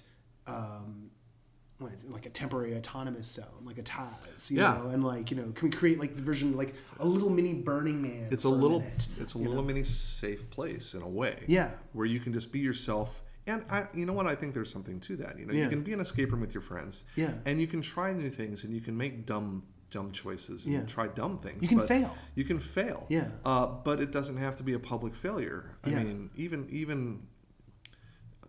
You know, I would hope that at the end of the escape room when they tweet, you know, here's this team, I would hope that you could say, you know what, don't share us. Yeah, if you want. If we blew it. But I think there is something to that. It's like, let's just and we're just here with my friends, and we're here doing this experience. Yeah. And it is, for lack of a better term, it's team building. It is very much very social. Yeah. And so I think that's why things like that, even things like we get into Exploding Kittens, these card games that. Or, you know, Cards Against Humanity. I mean, there's the online portion of that. But at the end of the day, you're sitting around a table with your friends playing cards. Yeah. And, you know, you're not tweeting about it. You're not, it's not there for play. It's again, it feels like we're trying to, I think generally we're subconsciously realizing something that we've lost and trying to get it back. It's interesting you should bring up like Cards Against Humanity and just like, the explosion of the card and board game scene in the past few years, so much of that being fueled by Kickstarter and by crowdfunding, right? Interesting. You know? Yeah, Exploding Kittens the same way. And even in the context of Kickstarter itself, like the most consistently successful branch of Kickstarter is the card and board game branch, right? And interesting. There's higher stakes things that like do really well, like the Pebble smartwatch, et cetera, but this idea of like, oh, I've got this game and we're going to advance it, and it's people are willing. It's sort of funny. They're using the digital tool to fund this thing that they can then go to enable to enable a reason. For me to invite my friends over, that's not just, okay, let's watch Jurassic Park on Blu-ray. Right. Let's get together and we'll have a card game and we'll have fun and we'll get out the wine and, you know, it's a dinner party excuse for lack of... This is LA. We don't do dinner parties as well. Yeah. For various reasons. Yeah. But this, I think there's been... But I've been to a few Exploding Kittens parties. Nice. I've been to a few, you know, things like that where there's always... It's not like, just come over for a party. It's a lot of times there's a reason for it. Yeah. And this is giving people a reason. And I think... in this busy time, it's one thing to say, yeah, I'm throwing a dinner party, come on over. Then you feel like, oh, if I don't show up, it's not going to be. But, you know, if it's a game, if I think that makes it sound a little bit more, I don't know, more fun. And it's always safe. It's like I don't have to worry about small talk if I'm playing a game. Well, that's something. and there's something to that, right? I mean, like the experience of, I mean, a good immersive theater piece, people go through it and then they come out and...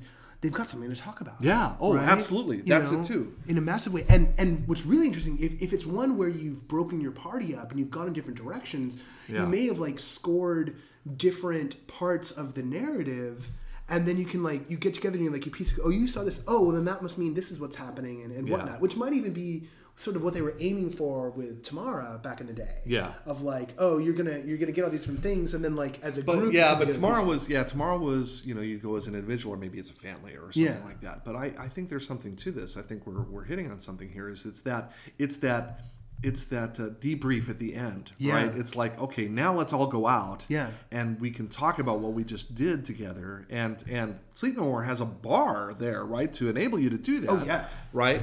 So you don't even have to go anywhere, and I think that's a huge thing. You look, it's like when you go to a movie. The fun part is going out afterwards and talking about the movie you just saw. Right. So this is just another giving you another thing to talk about. Well, and the smart thing you mentioned, like Sleep No More has a bar. The Grand Paradise, same thing. They have a bar, and it's the Speakeasy in San Francisco. Like, I mean, it is a bar. Yeah. And now, admittedly, there are monetary reasons why that's a good idea, but at the same time, but altogether, it's super smart. It gets back to the mini theme park idea of like you're going to build an installation, you're going to find a couple of ways to like monetize it so you can keep going. Maybe you have to plug in other events or plug in another show at some point when like no one wants to go see that particular show anymore, but remix the space. I mean, there's no doubt in my mind that is where the immersive theater form must go if it's going to be sustainable in the long run. And any of this sort of stuff, like, it's interesting because, you know, there's places like Dave and Buster's that almost can work it, but it's not quite the right fit. And yet this idea of having there be that third space or that fourth space, or the Starbucks is always called, it's the third space, the space to go to. You think about things like there's the game house in Glendale, where it's like, you know, they have all these board games. And you go to other places, like there's a place in Berkeley like that, and it's like, we're going to charge you $4.50 an hour to access our board game library, and then you can buy like snacks and whatnot. And then there are, I know in like Florida or somewhere, there's like bars that are like nerd bar themed, and it's got the same kind of games. It's like, we're going to sell you all the stuff that you would normally do. Like, oh, come have your D&D night here. We'll get the pizza ovens right here. There's a brand new place that opened up. I forget now where it was. It's based on. It's called the Walled City, and it's based on. It's interiorly. It's design. It's a big arcade, but it inside looks like the Kowloon's Walled City. It was Kowloon. Whoa! They used to have the Walled City, so it's kind of that whole vibe. That kind of and it just opened up. So they're creating these spaces for people to do stuff. Yeah, and the trick is like, how do you make those either sustainable or like really profitable, right? Because you know, you can't, sadly, just throw up a tent somewhere and like have this stuff go on. You've got to find a way to crack the money. But I think it's like a matter of, I mean, how does Disney? Well, let's talk about it. So, I mean, to me, the big challenge with like immersive theater, getting back to the topic, I guess, or more directly, the nuts and bolts of it. I mean, to me, it's like, okay, look, Sleep No More, I will probably not as financially successful as people think it is. Their bottom line is probably a little bit higher than a lot of people realize. And so, I mean, I'm not expensive. No, I'm not either. But I mean, just the fact that I think that we talked about the volunteerism part of it. I think that's out of necessity. Yeah. And plus, you know, and the fact that, you know, I keep hearing rumors of one happening here in LA, and it's just kind of not happening because I think the financial realities of it are still very much a challenge. Yeah. And I look at these escape rooms and I wonder the same thing. I wonder how well they're doing. I wonder how they, you know, what their margin is and how much, you know, how healthy they are as a business. Because I want it to succeed. I want it to, you know, and it comes down to, you know, if you look at something like, you know, you're talking about The Basement, I mean, that's a huge initial capital cost. Oh, yeah. Right? I mean, how long is it going to take for them to, you know, see black? Yeah. Whereas you have like Disneyland and these, you know, these places, and even, you know, Knott's Berry Farm, and I think Six Flags is doing better than it used to be, Magic Mountain. Universal is obviously, I think, doing fine. Yeah.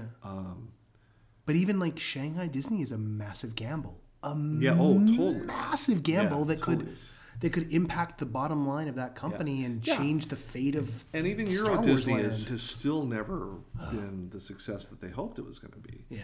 But you know, as a whole, Disney is doing fine. Great. You know, it's so funny because it's like, why? Because Shanghai Disney is costing so much, does it have to affect these other parks that are having a cut? It's like, because really that money's there, it's just some bean counter saying, no, we got to keep the staying budget. It's the Wall Street side of things. It's like Apple just like got more profit than every other company before, but they didn't meet the Wall Street expectations. It's like, Apple told you what they were going to do and they did what they said they were going to do, and yet you're still going to take money away from them. It's the line from Silicon Valley that's so true. Our main job is to make our stock go up. That's our main job. Yeah. It doesn't matter what our product is. Our main job is to make our stockholders happy and keep our stock prices going. Yeah, no, it's true. So anyway, but you know, I look at that and I just like, I'm like, okay, I hope that there's a good thing, because I've looked at it. Look, I mean, you know, I've had conversations with people going, you know, we should start a Sleep No More here, you know, or we should start an escape room, or maybe there's an escape room in a box we can, you know, do for people at home. And what's the new thing? How are we gonna, you know? And even then, you know, even the stuff like Cards Against Humanity and other really successful Kickstarter campaigns aren't quite as successful when they have to deliver the actual product, you know, and you realize that half of that money, and that's all taxable, you know, half that money, I mean, the rule of thumb I've heard is like half the money you raise is gone between taxes and, you know, fees to Kickstarter and PayPal and all that stuff. And then you've got to then add manufacturing and shipping, and your margin is a lot slimmer then. And a lot of these people, and I know there are a lot of Kickstarter projects out there who cannot fulfill. They just cannot fulfill based on the price points that they've done. And now they're in a terrible, terrible spot. So, I mean, so the financial piece of this is really important because, I mean, there's all sorts of great creative stuff I would love to do, but that revenue model is still elusive. That's successful revenue model is still elusive. Well, and there's like, so there's different things. So like, you know, if in the advantage of theater is like, it is possible to go the nonprofit route, right? So you can like avoid the taxation thing a little bit. That way. Like nonprofits still pay taxes. And we don't have the benefit of people like Canada or somebody that get all these, you know, these which is one of the reasons why Kickstarter exists here the way it does is because we don't have the arts funding to drive these things forward. But it's true. I watch friends make films and like the taxes hit is like it's a real thing. It's crazy. And on top of it, the perception the end user perception is always like, well, why do you need all this money to do this thing? Here's this person making YouTube videos, and it's like, don't get me started, dude. Like taxes, and until I mean, maybe just teaching everyone home ec and teaching everyone taxes in high school would solve this problem. But like, people really don't understand. I don't understand the way money works, and like, but I understand that. If I pay $40 to a Kickstarter project to get a video game, I'm essentially still ripping off the people who are making that video game because of how all that money is going out. Because I know enough about how that side of things work. Right. But average Joe gamer like does it. They just see like, oh, this isn't a $40 game. This isn't $40 worth of value. And because they're so used to getting everything for free, and that the whole way everything's been driven to free. But that's what's sort of interesting about the. Although we face some of that in the theater world. It's like, why is this a $60 ticket? And it's like, do you see how many performers are around here? Yeah. You know, do you expect them to like be like selling their favors afterwards as if this was like the Renaissance? Like, what's your problem? And the ushers and the crew and the like, facility, well, the designers. The designers, like, sure everybody, the director, and So but I think, you know, we've spent in some ways, like because of 100 years of the arts being something that was delivered to us in prepackaged media form, and the way in which the studios and the record labels, which dominated the media as the main purveyors of entertainment, and the fact that they're so good at hiding the money and making everything seem like it wasn't really profitable, so it just becomes this myth. Like, well, nothing ever makes money, right?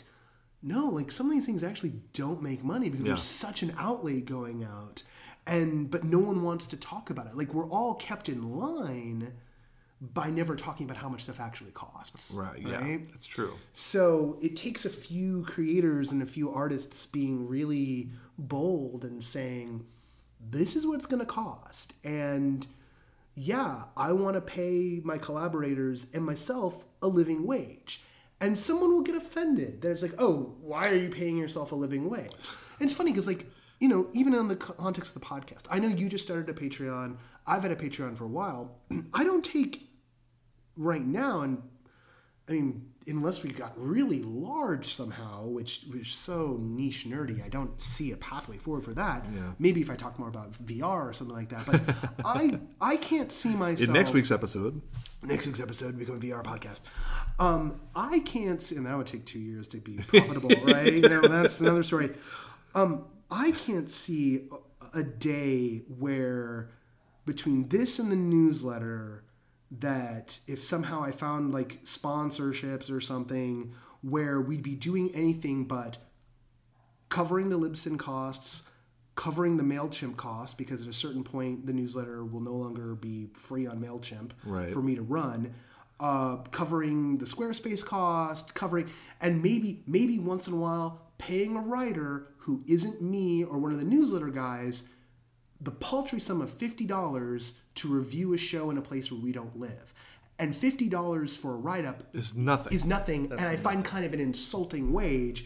And it's one of the reasons why I haven't even like jumped out on the Patreon yet to do that. But like maybe one day we can, not even maybe today. Right now we limit ourselves in that we have the Patreon that covers our core costs. I will not do this show as a loss. I don't make enough money to do it as a loss. And even then, I will still take risks like, well, I don't really have the Patreon to buy the microphone for Zay yet, but I'm going to do it anyway, and I know 3 months from now it's going to cover out. The problem is then 3 months from now I'm like, oh, well, I want to do this other thing that we have.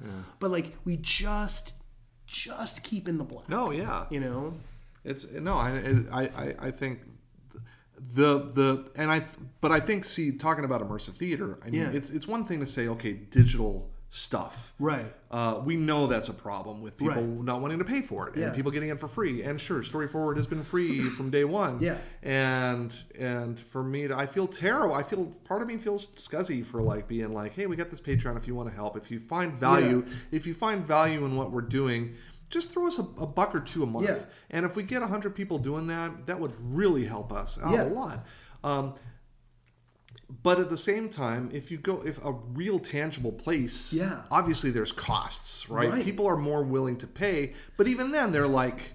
There are people who like went after the Speakeasy Society at one point because they were like, oh, this $60 ticket for this show. This was a show that you got dinner and a beer and dessert...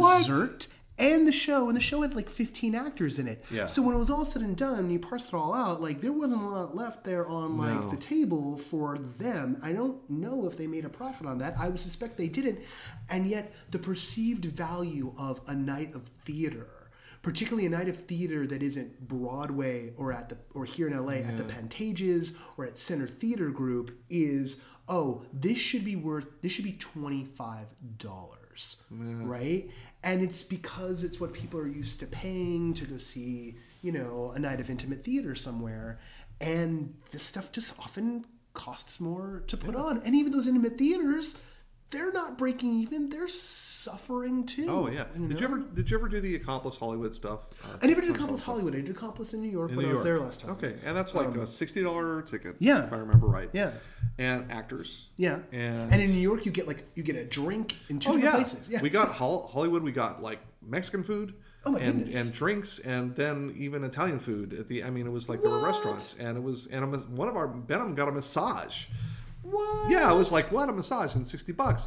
But then part of me is like, gosh, the throughput on this, it's got to be really tight. I mean, even at $60 a ticket, you know, it's like, so it's like I think it's like you can go through, it's like groups go through every half hour, and groups are maximum of 12. Right. So, I mean, to make it work, it's got to be full. Pretty much, right? And so, and even then, you know, but to me, it's like $60. Yeah, is that steep? But but look what I'm getting for it. Yeah. I mean, this is a personal, this is not a mass produced, am I paying, you know, $16 to see a movie? Yeah. But we're talking, you know, but that's like broad, you know, they're getting... Do the math on the Mexican food and the Italian food and all that stuff. And you know that the restaurants are giving them, free or whatever, because they're getting people into the door is the thought. But it's only at cost. And they're doing it as a marketing... I'm going to give you this at cost as a marketing expense.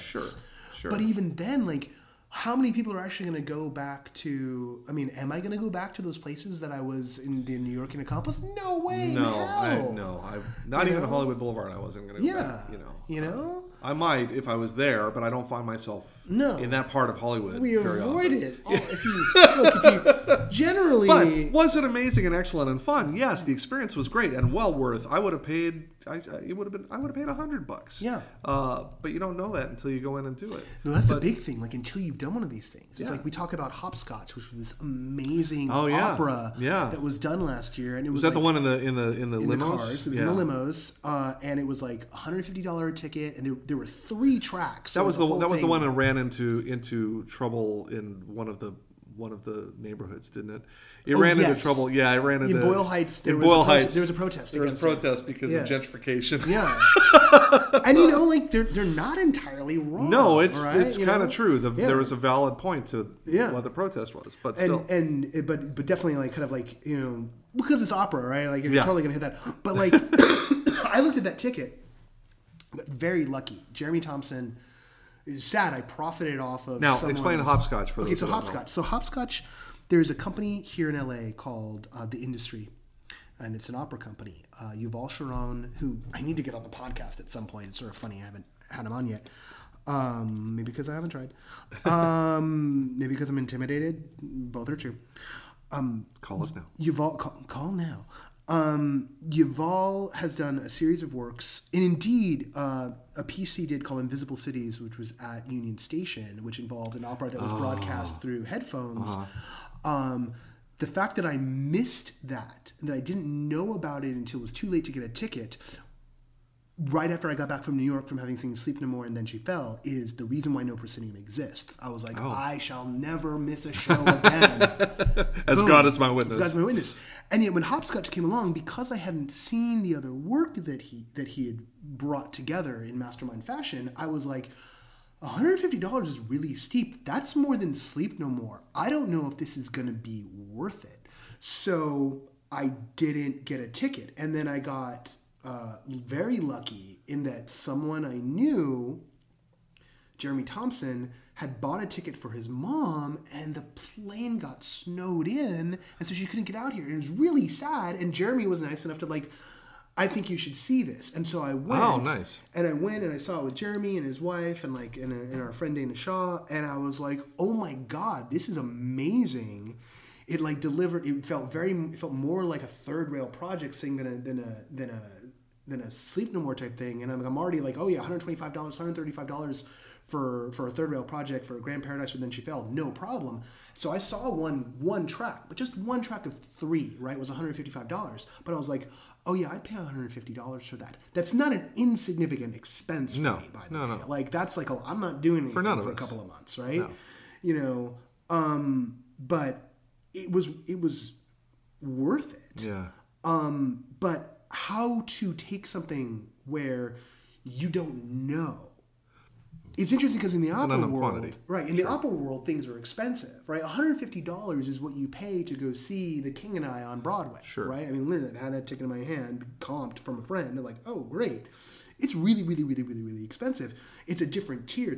And there's a class thing to that. I mean, some of the stuff that was going on in terms of the criticism of, like, what the Speakeasy Society was doing was definitely like, there's a class thing. It's like, you come out of college, you're poor, you're an artist, you're trying to scrape by, and your friends say, hey, we got a show and it's $60. And you're like, what?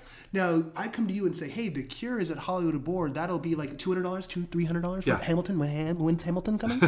You know, like those sort of things. But that's a value. It's like, you know, you've built it up. Like, what price for... tickets to see the original cast of Hamilton right now, if that's your bag. I know people who've done four figures. What price to see The Cure up close?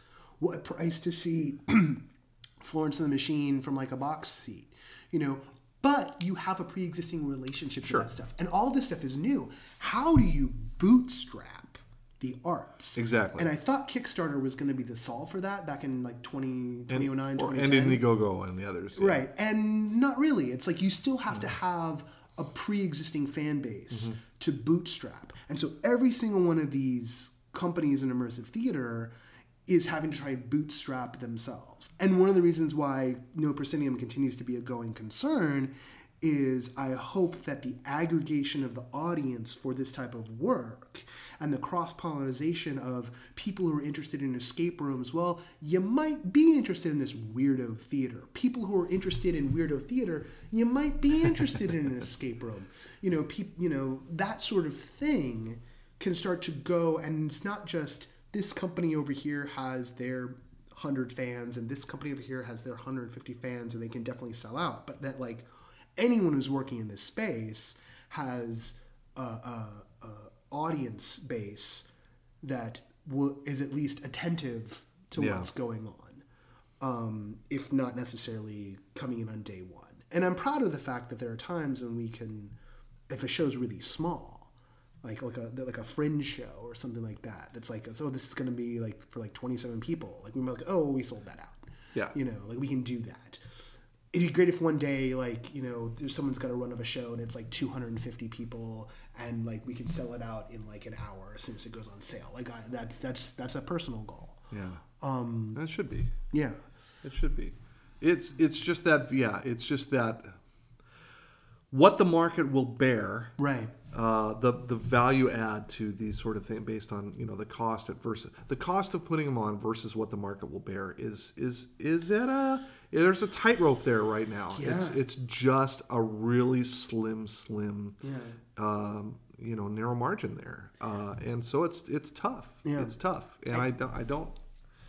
I mean, I'm not going to fool myself. You know, I don't want to fool people. I mean, it's a tough go. Yeah. And I would guess that most of the escape rooms are, it's not easy. No. I don't think they're necessarily struggling. Some of them are, but I'm sure it's not, they're not like sitting pretty. No. There's a couple of them that are like growing. Yeah. You know. But still, what a constant. I mean, okay, let's do this big capital outlay, and now we just need to hustle, and we need to book this thing as solid as we can. Yeah. And it's just an ongoing thing. Yeah. Keep it booked, keep it booked, keep it booked. Keep promoting. Once you've done one of those rooms, yeah. Like, I mean, the brilliance of, like, say, the basement is there are two versions of the basement. Yeah. And there's, like, an 80% switch of the puzzles. Yeah. So people can go through it twice. That is not true for most of them. There's another one. Maybe I would do it again, even if the puzzles were different. But you got to be pretty hardcore to want to go back to the same kind of thing, right? And do it again, even if the puzzles are switched out. Yeah, I would venture a guess that their return, you know, their return, their people that do it again. What is the word? I'm not. Anyway, the return customer base is not as big as they would hope. If it was prison, we'd say recidivist, you know? Recidivist, yes. But no, it's true. Well, and then I heard tale of one that sounds really kind of cool in Orange County called the Hex Room. Mm-hmm. And the way that one's set up is like everyone's cordoned off initially. So there's like 6 different rooms and you're by yourself. So It's a group of 6, but like everyone's in a separate room to start, so it is possible to like play that 6 times, right? Sure. And that's genius on a certain level, but it's also like it was so hard and complicated that like they had to open up a separate basic room next to it in order just to get people. People like, oh, I can't do this thing. I mean, for me, it's like, okay, for me, the business guy in me, which isn't a great thing. I'm more, you know, but for me, the thought of like doing a haunted house for Halloween with a limited run, 2 weeks, you know, and something you can build up to and you can sell ahead of time and stuff, that's a lot less daunting than for me to go, okay, now we're going to make something that's just out there all the time and we just got to keep it booked. I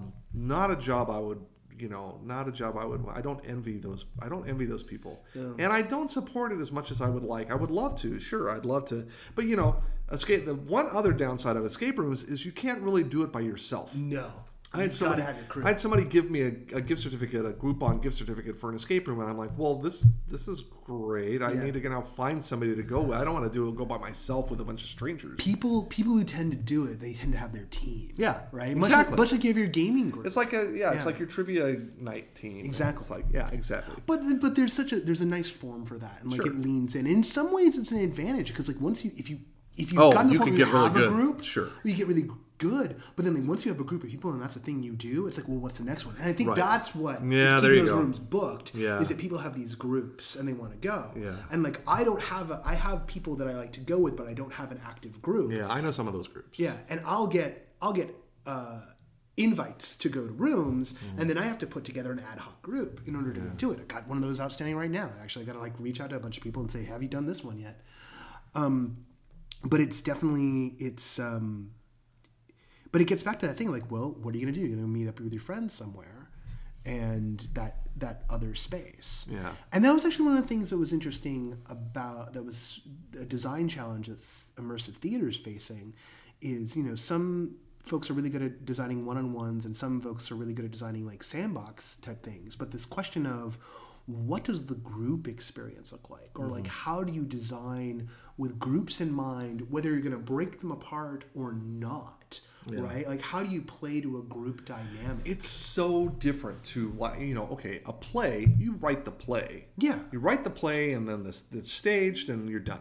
I mean, if you write one of these, I mean, there's experience design, game design elements that you, techniques that you got to, you know, in order to be effective, you need to address tons of that kind of stuff. Yeah. You can't just like write words on a script and that's done. And if people like it or not, but you've got to think about these, for lack of a better term, these interactive pieces or these flow pieces, you know, all these, or the glue that holds these different, and think in those terms. And I think that's, I know that that's a very young science right now to a lot of people, although there's a lot of, or even worse, they don't realize that that's really the need, and they just kind of like just do it on the fly and don't realize that it can be finely crafted, and there are people out there who know how to do that craft. Not a lot, but well, and there's discipline that comes from the realm of video games and like video game storytelling design, right? But like that is still different from a theatrical thing, and particularly because like you can only yield so much agency to the audience until it just becomes, well, you're just going to assemble this thing on the fly like an improv and just let them do whatever they want to do. And that's not very satisfying either if you don't have full control, this plasticity of the agency. Although that's when people like, you know, when people ask the question like, well, what is this immersive theater thing anyway? Like that's what I actually point to is like, you need to be playing with the plasticity of the audience's agency. It doesn't need to be absolute, they have full control, but you need to give something. It could be like, all right, you have the ability to place the camera in the fact that you can walk within a bounding box and see things from a different angle, right? Or you can have the ability to open things up. But if all that happens for immersive is, I'm gonna sit you down in a chair and then like, do the show all around you. That's what Starlight Express was. Oh my God, Starlight Express. Right? I actually saw Starlight Express, That only came to mind because like, I saw a video of it the other day and I was like, oh yeah, this is environmental. That's what Pierre and the Great Comet of 1812 is. Like I mean, the stage looks, with the exception of the fact there's no one roller skating, like it's like, oh, there are these pods of seats around and like, you know, it's staged all around people and like you might have to turn around if you want to see what's going on. But that's environmental staging, and that's fun, and that's great, and that's and if you've never been to a show like that, that could be really, really, really, really engaging. But it isn't what we talk about when we talk about this thing of ours, right. And that's something that maybe your Story Forward folks don't know. Like, I feel like I sometimes get in trouble with producers of shows because they'll pitch me something, or I'll come to it, and I'll just be like, "Oh, sorry, that's not." That's not immersive theater. That's a nice piece of cabaret you got there. And I might really like cabaret. Or maybe it's like, it's a bad piece of cabaret you got there. But I have absolutely zero agency. There's no plasticity. No, tossing a flower at me while I'm sitting at a table does not make it immersive, right? You know? Like, it doesn't. Picking one person out of the audience to be, you know, engaged with for a minute does not make it immersive. And I'll go to shows, and actually good cabaret shows, that might do a hell of a lot more of that stuff. And wisely, they'll be like, oh yeah, we're not really immersive, right? Or like maybe the director will say, like one of my friends has a piece that's really brilliant, and his director was saying it's immersive, and he was like, and he was the creator and like the star of it. He was like, no, we're not really immersive. But I'll tell you, you know, like with a couple of tweaks, maybe it could be. And it's site responsive. There are times I feel bad that I didn't point everyone to it because it's so brilliant. It's actually, I'll just say it. There's a one-man show called Shakespeare's Last Night Out. It's like What You Will, ? Or Shakespeare's Last Night Out. I can't remember exactly what. It's one of those like Shakespeare constructions. It's a one-man show about the last night of Shakespeare's life. And it's a musical. And it's absolutely delightful. And it's the best thing one of my friends has ever made in his life.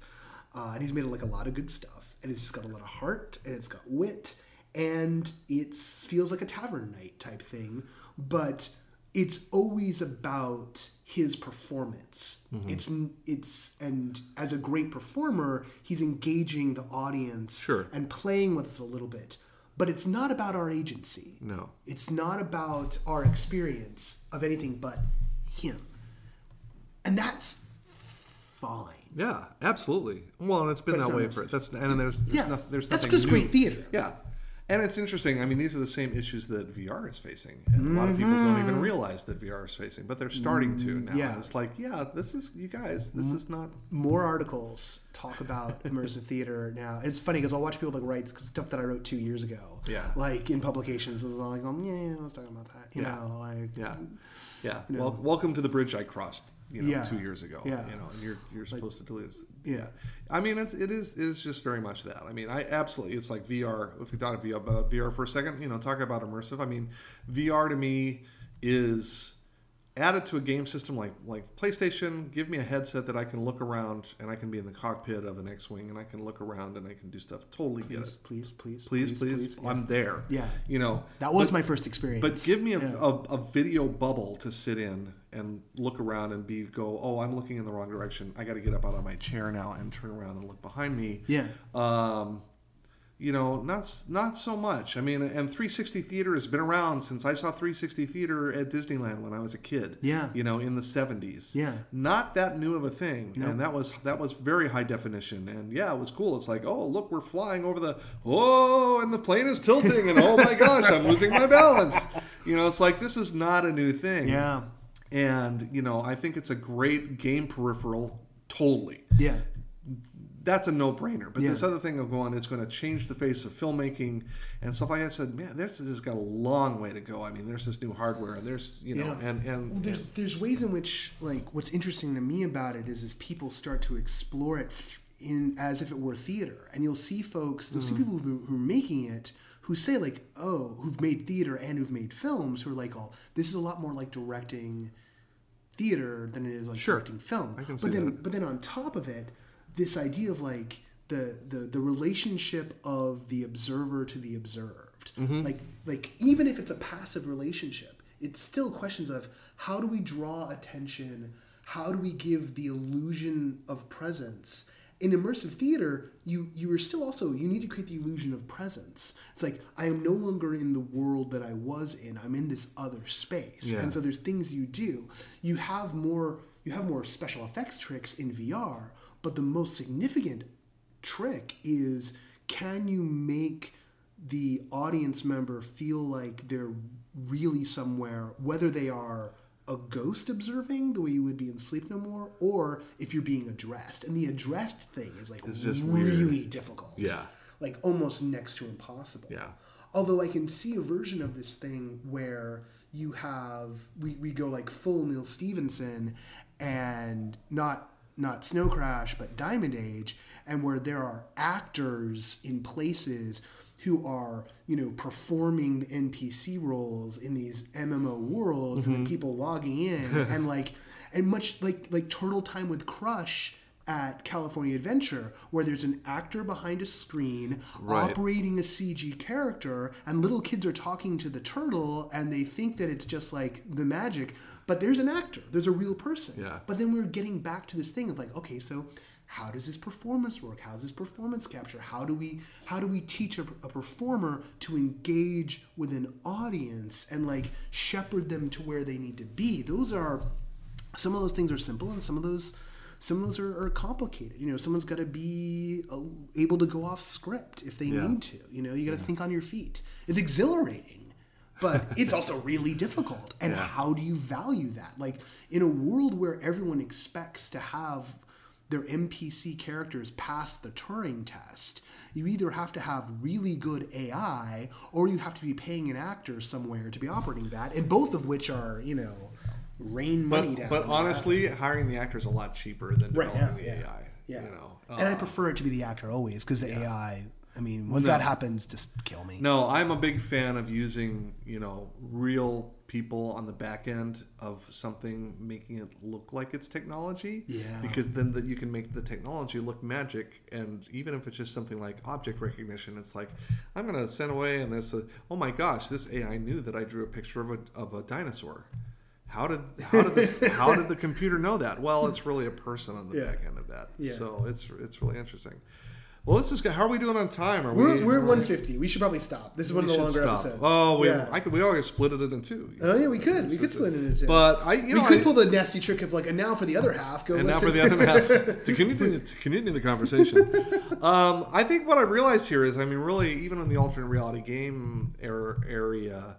I've always thought of it as it's really performance art. Alternate reality games are, you're right. And it really is kind of it's just digital immersive theater in a lot of ways because it really and there always has been that call and response thing where part of what makes alternate reality games cool is that responsiveness or at lack of being able to be responsive to your audience. Creating the illusion of being able to be responsive to your audience. That's the big one. There was the issue I always pointed at the time where we did a game where a certain politician was going to be voted into office, right? And people knew he was going to win the election, yeah. And yet we provided a way for them to vote for this individual, and they loved it. They're like, "Well, I played a part in."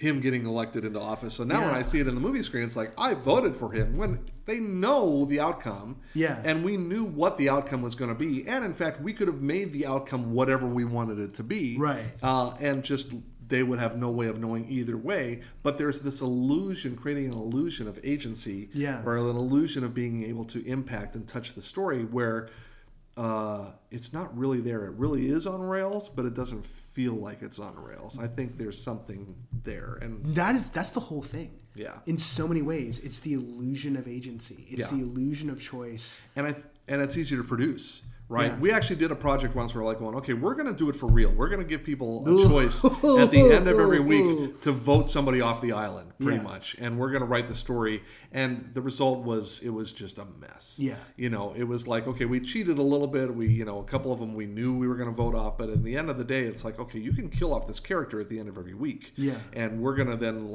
so we had all these story branches that were based on, and it was just like none of them were good because it's like it just.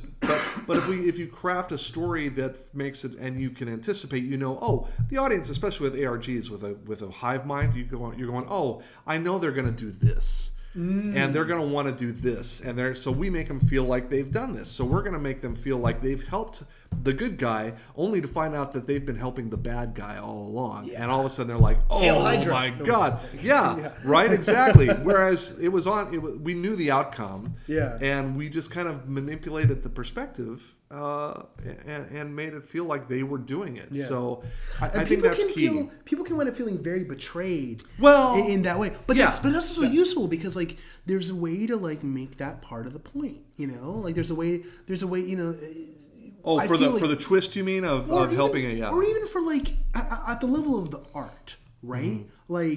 I think that all great art shoves you into a place where you start to realize that perspective matters a lot. Yes. Right? Yeah.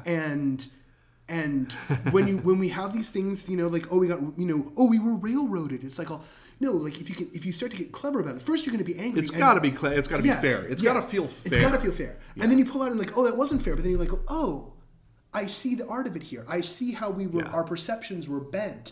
That's the art of it. Yeah. I'm going to make you, it's suspension of disbelief. Yeah. I'm going to make you see something that's not there. Right. That's the delightful part. Yeah, absolutely. And if you can make them... if you can make them feel clever in the process, then that's a win too. That's the biggest part. To me, it's like I want somebody in the stuff that I do. I want it to end of the day. I want them to go.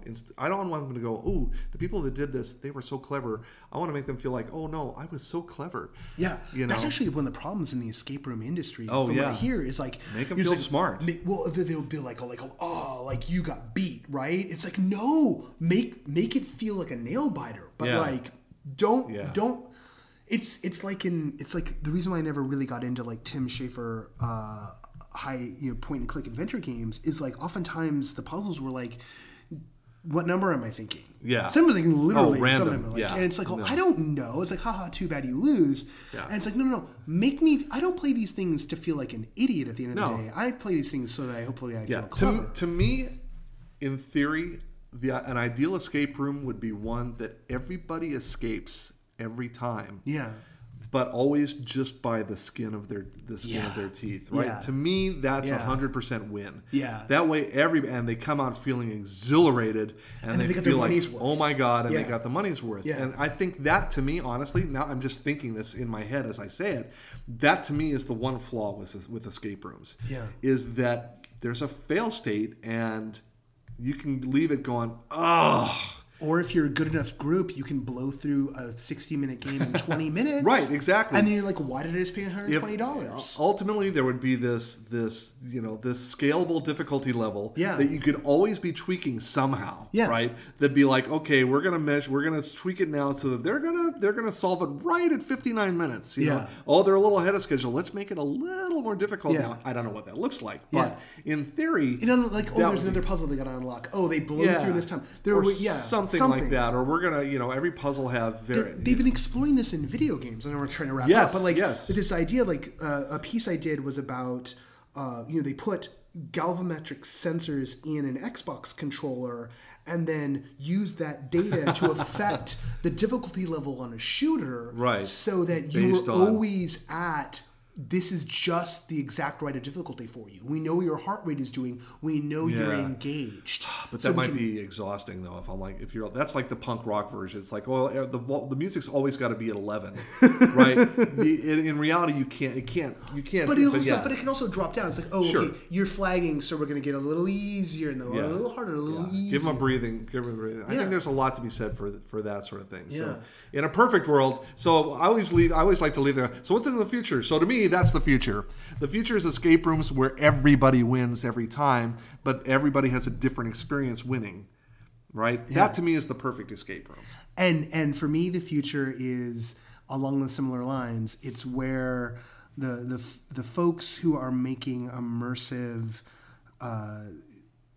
experiences really think about that kind of feeling for the audience. Yeah. That they're engaged to that peak. Like, what's that peak and how do I get them there? And hopefully, how do I get the people, if I got people who want like a little more control, that I got a way to give them a little more control. And for the people who want to kind of like sit back and ride the ride, that I can find a way to like separate them out. And it may not be able to do it in a huge way, but just enough. Or I'm setting things. Actually, I'm going to take it back. It's about that the immersive stuff figures out a way to do tutorials and to teach people what. That's like games. Yeah, like just like in games, like that first 5 minutes, 10 minutes you're in a show, you're like, oh, I know what I can do. Yeah. I know what I can do, and thus you start to like get that engagement. And I think more audience empathy. I think that's the key. It's like just always at the forefront of your mind. To me, it's like it's easy to get lost in the, oh, this is cool, and oh, I need to say what I'm doing, or I need to get my thing. But if it's if it's immersive, you always got to be flipping the coin and going, okay, how is this experience for the audience? Have to, and that's got to come first. I mean, in a lot of ways, it's like, okay, if that audience experience isn't optimum, you need to tweak what the flip side of that is a little bit, and I think that's key. And I think that's key. So these are excellent things for the future. I think this has been great, Noah. Thanks for inviting me over to the lavish studios here. I like the big bowl of M&Ms with no green M&Ms. That was very nice. I'm glad you got my rider. Yeah, yeah. Well, we do what we can here. I am sorry we ran out of Cristal. That's okay. Next time. Well, all right. Well, thanks. This has been great. Well, this is Steve Peters with Story Forward. Nice to meet all you no-pro listeners out there. And this is Noah Nelson of No Proscenium. Glad to get a chance to talk to the Story Forward crew. All right. Been fun. Great. We'll see you next time. That's it. That's the big show. And I do mean the big show. Thank you so much to Steve Peters for being our co-host / guest this time out on the No Proscenium / Story Forward podcast. How can you find out more? Because Story Forward they've almost got 100 episodes. They have some amazing guests. They explore even farther into experimental storytelling than we do here on this show, into other forms, into digital forms, into alternate reality games. You listen to the episode, you know what it's about, but I'm just reminding you right now because it was long. contacting them. How do you contact? How do you find the Story Forward podcast? You go to storyforwardpodcast.com. You can find Story Forward on Twitter at Story Forward. It's all spelled out. The word, it's not FWD, it's Story Forward, all one word. You can find them on Meetup. Those are where the meetups are. Zay went to one recently in New York City, had a grand old time. Aaron Mee was there. Andrew Hefner from Houseworld was there. It was a blast, according to Zay. Meetup.com/StoryForwardNYC or /StoryForward-Los-Angeles. That's how you do that at Meetup. How do you find us? Well, the usual way. You can find us at nopersinium.com. That leads everywhere. You can find us at nopersinium. You can find us, you can find me at Noah J. Nelson. Both of those are on Twitter. You can email us. Please email us with your tips and everything. no_proscenium@outlook.com. Sorry, still got that lingering cough from last week. Patreon.com/nopersinium is how you become a backer of the podcast. Medium.com/no-presidium is where you find all of our reviews and our essays, all that good stuff. Look, this has been a wonderful 50 episodes plus the pilot, which features Annie Saunders, which you can still find on SoundCloud, which one day I will rerun here as like a bonus episode. This has been a wonderful 50 episodes, and I was about to joke about like we're done. No, we're not. In fact, next week we've got some changes coming. There's some great stuff happening. Things are really pulling together. There's going to be some stuff that sounds different. I hope you like the changes. I hope you're down with some of the stuff that we've got going on. It's not going to be too big. It's not going to be too different, but we've had some fun opportunities lately and even more popping up. And frankly, I'm running for them. So more on that next week when we have another wonderful guest. And until then, and this is for real because I'm seeing a bunch of stuff in the next few weeks. Until then, I will see you at the show.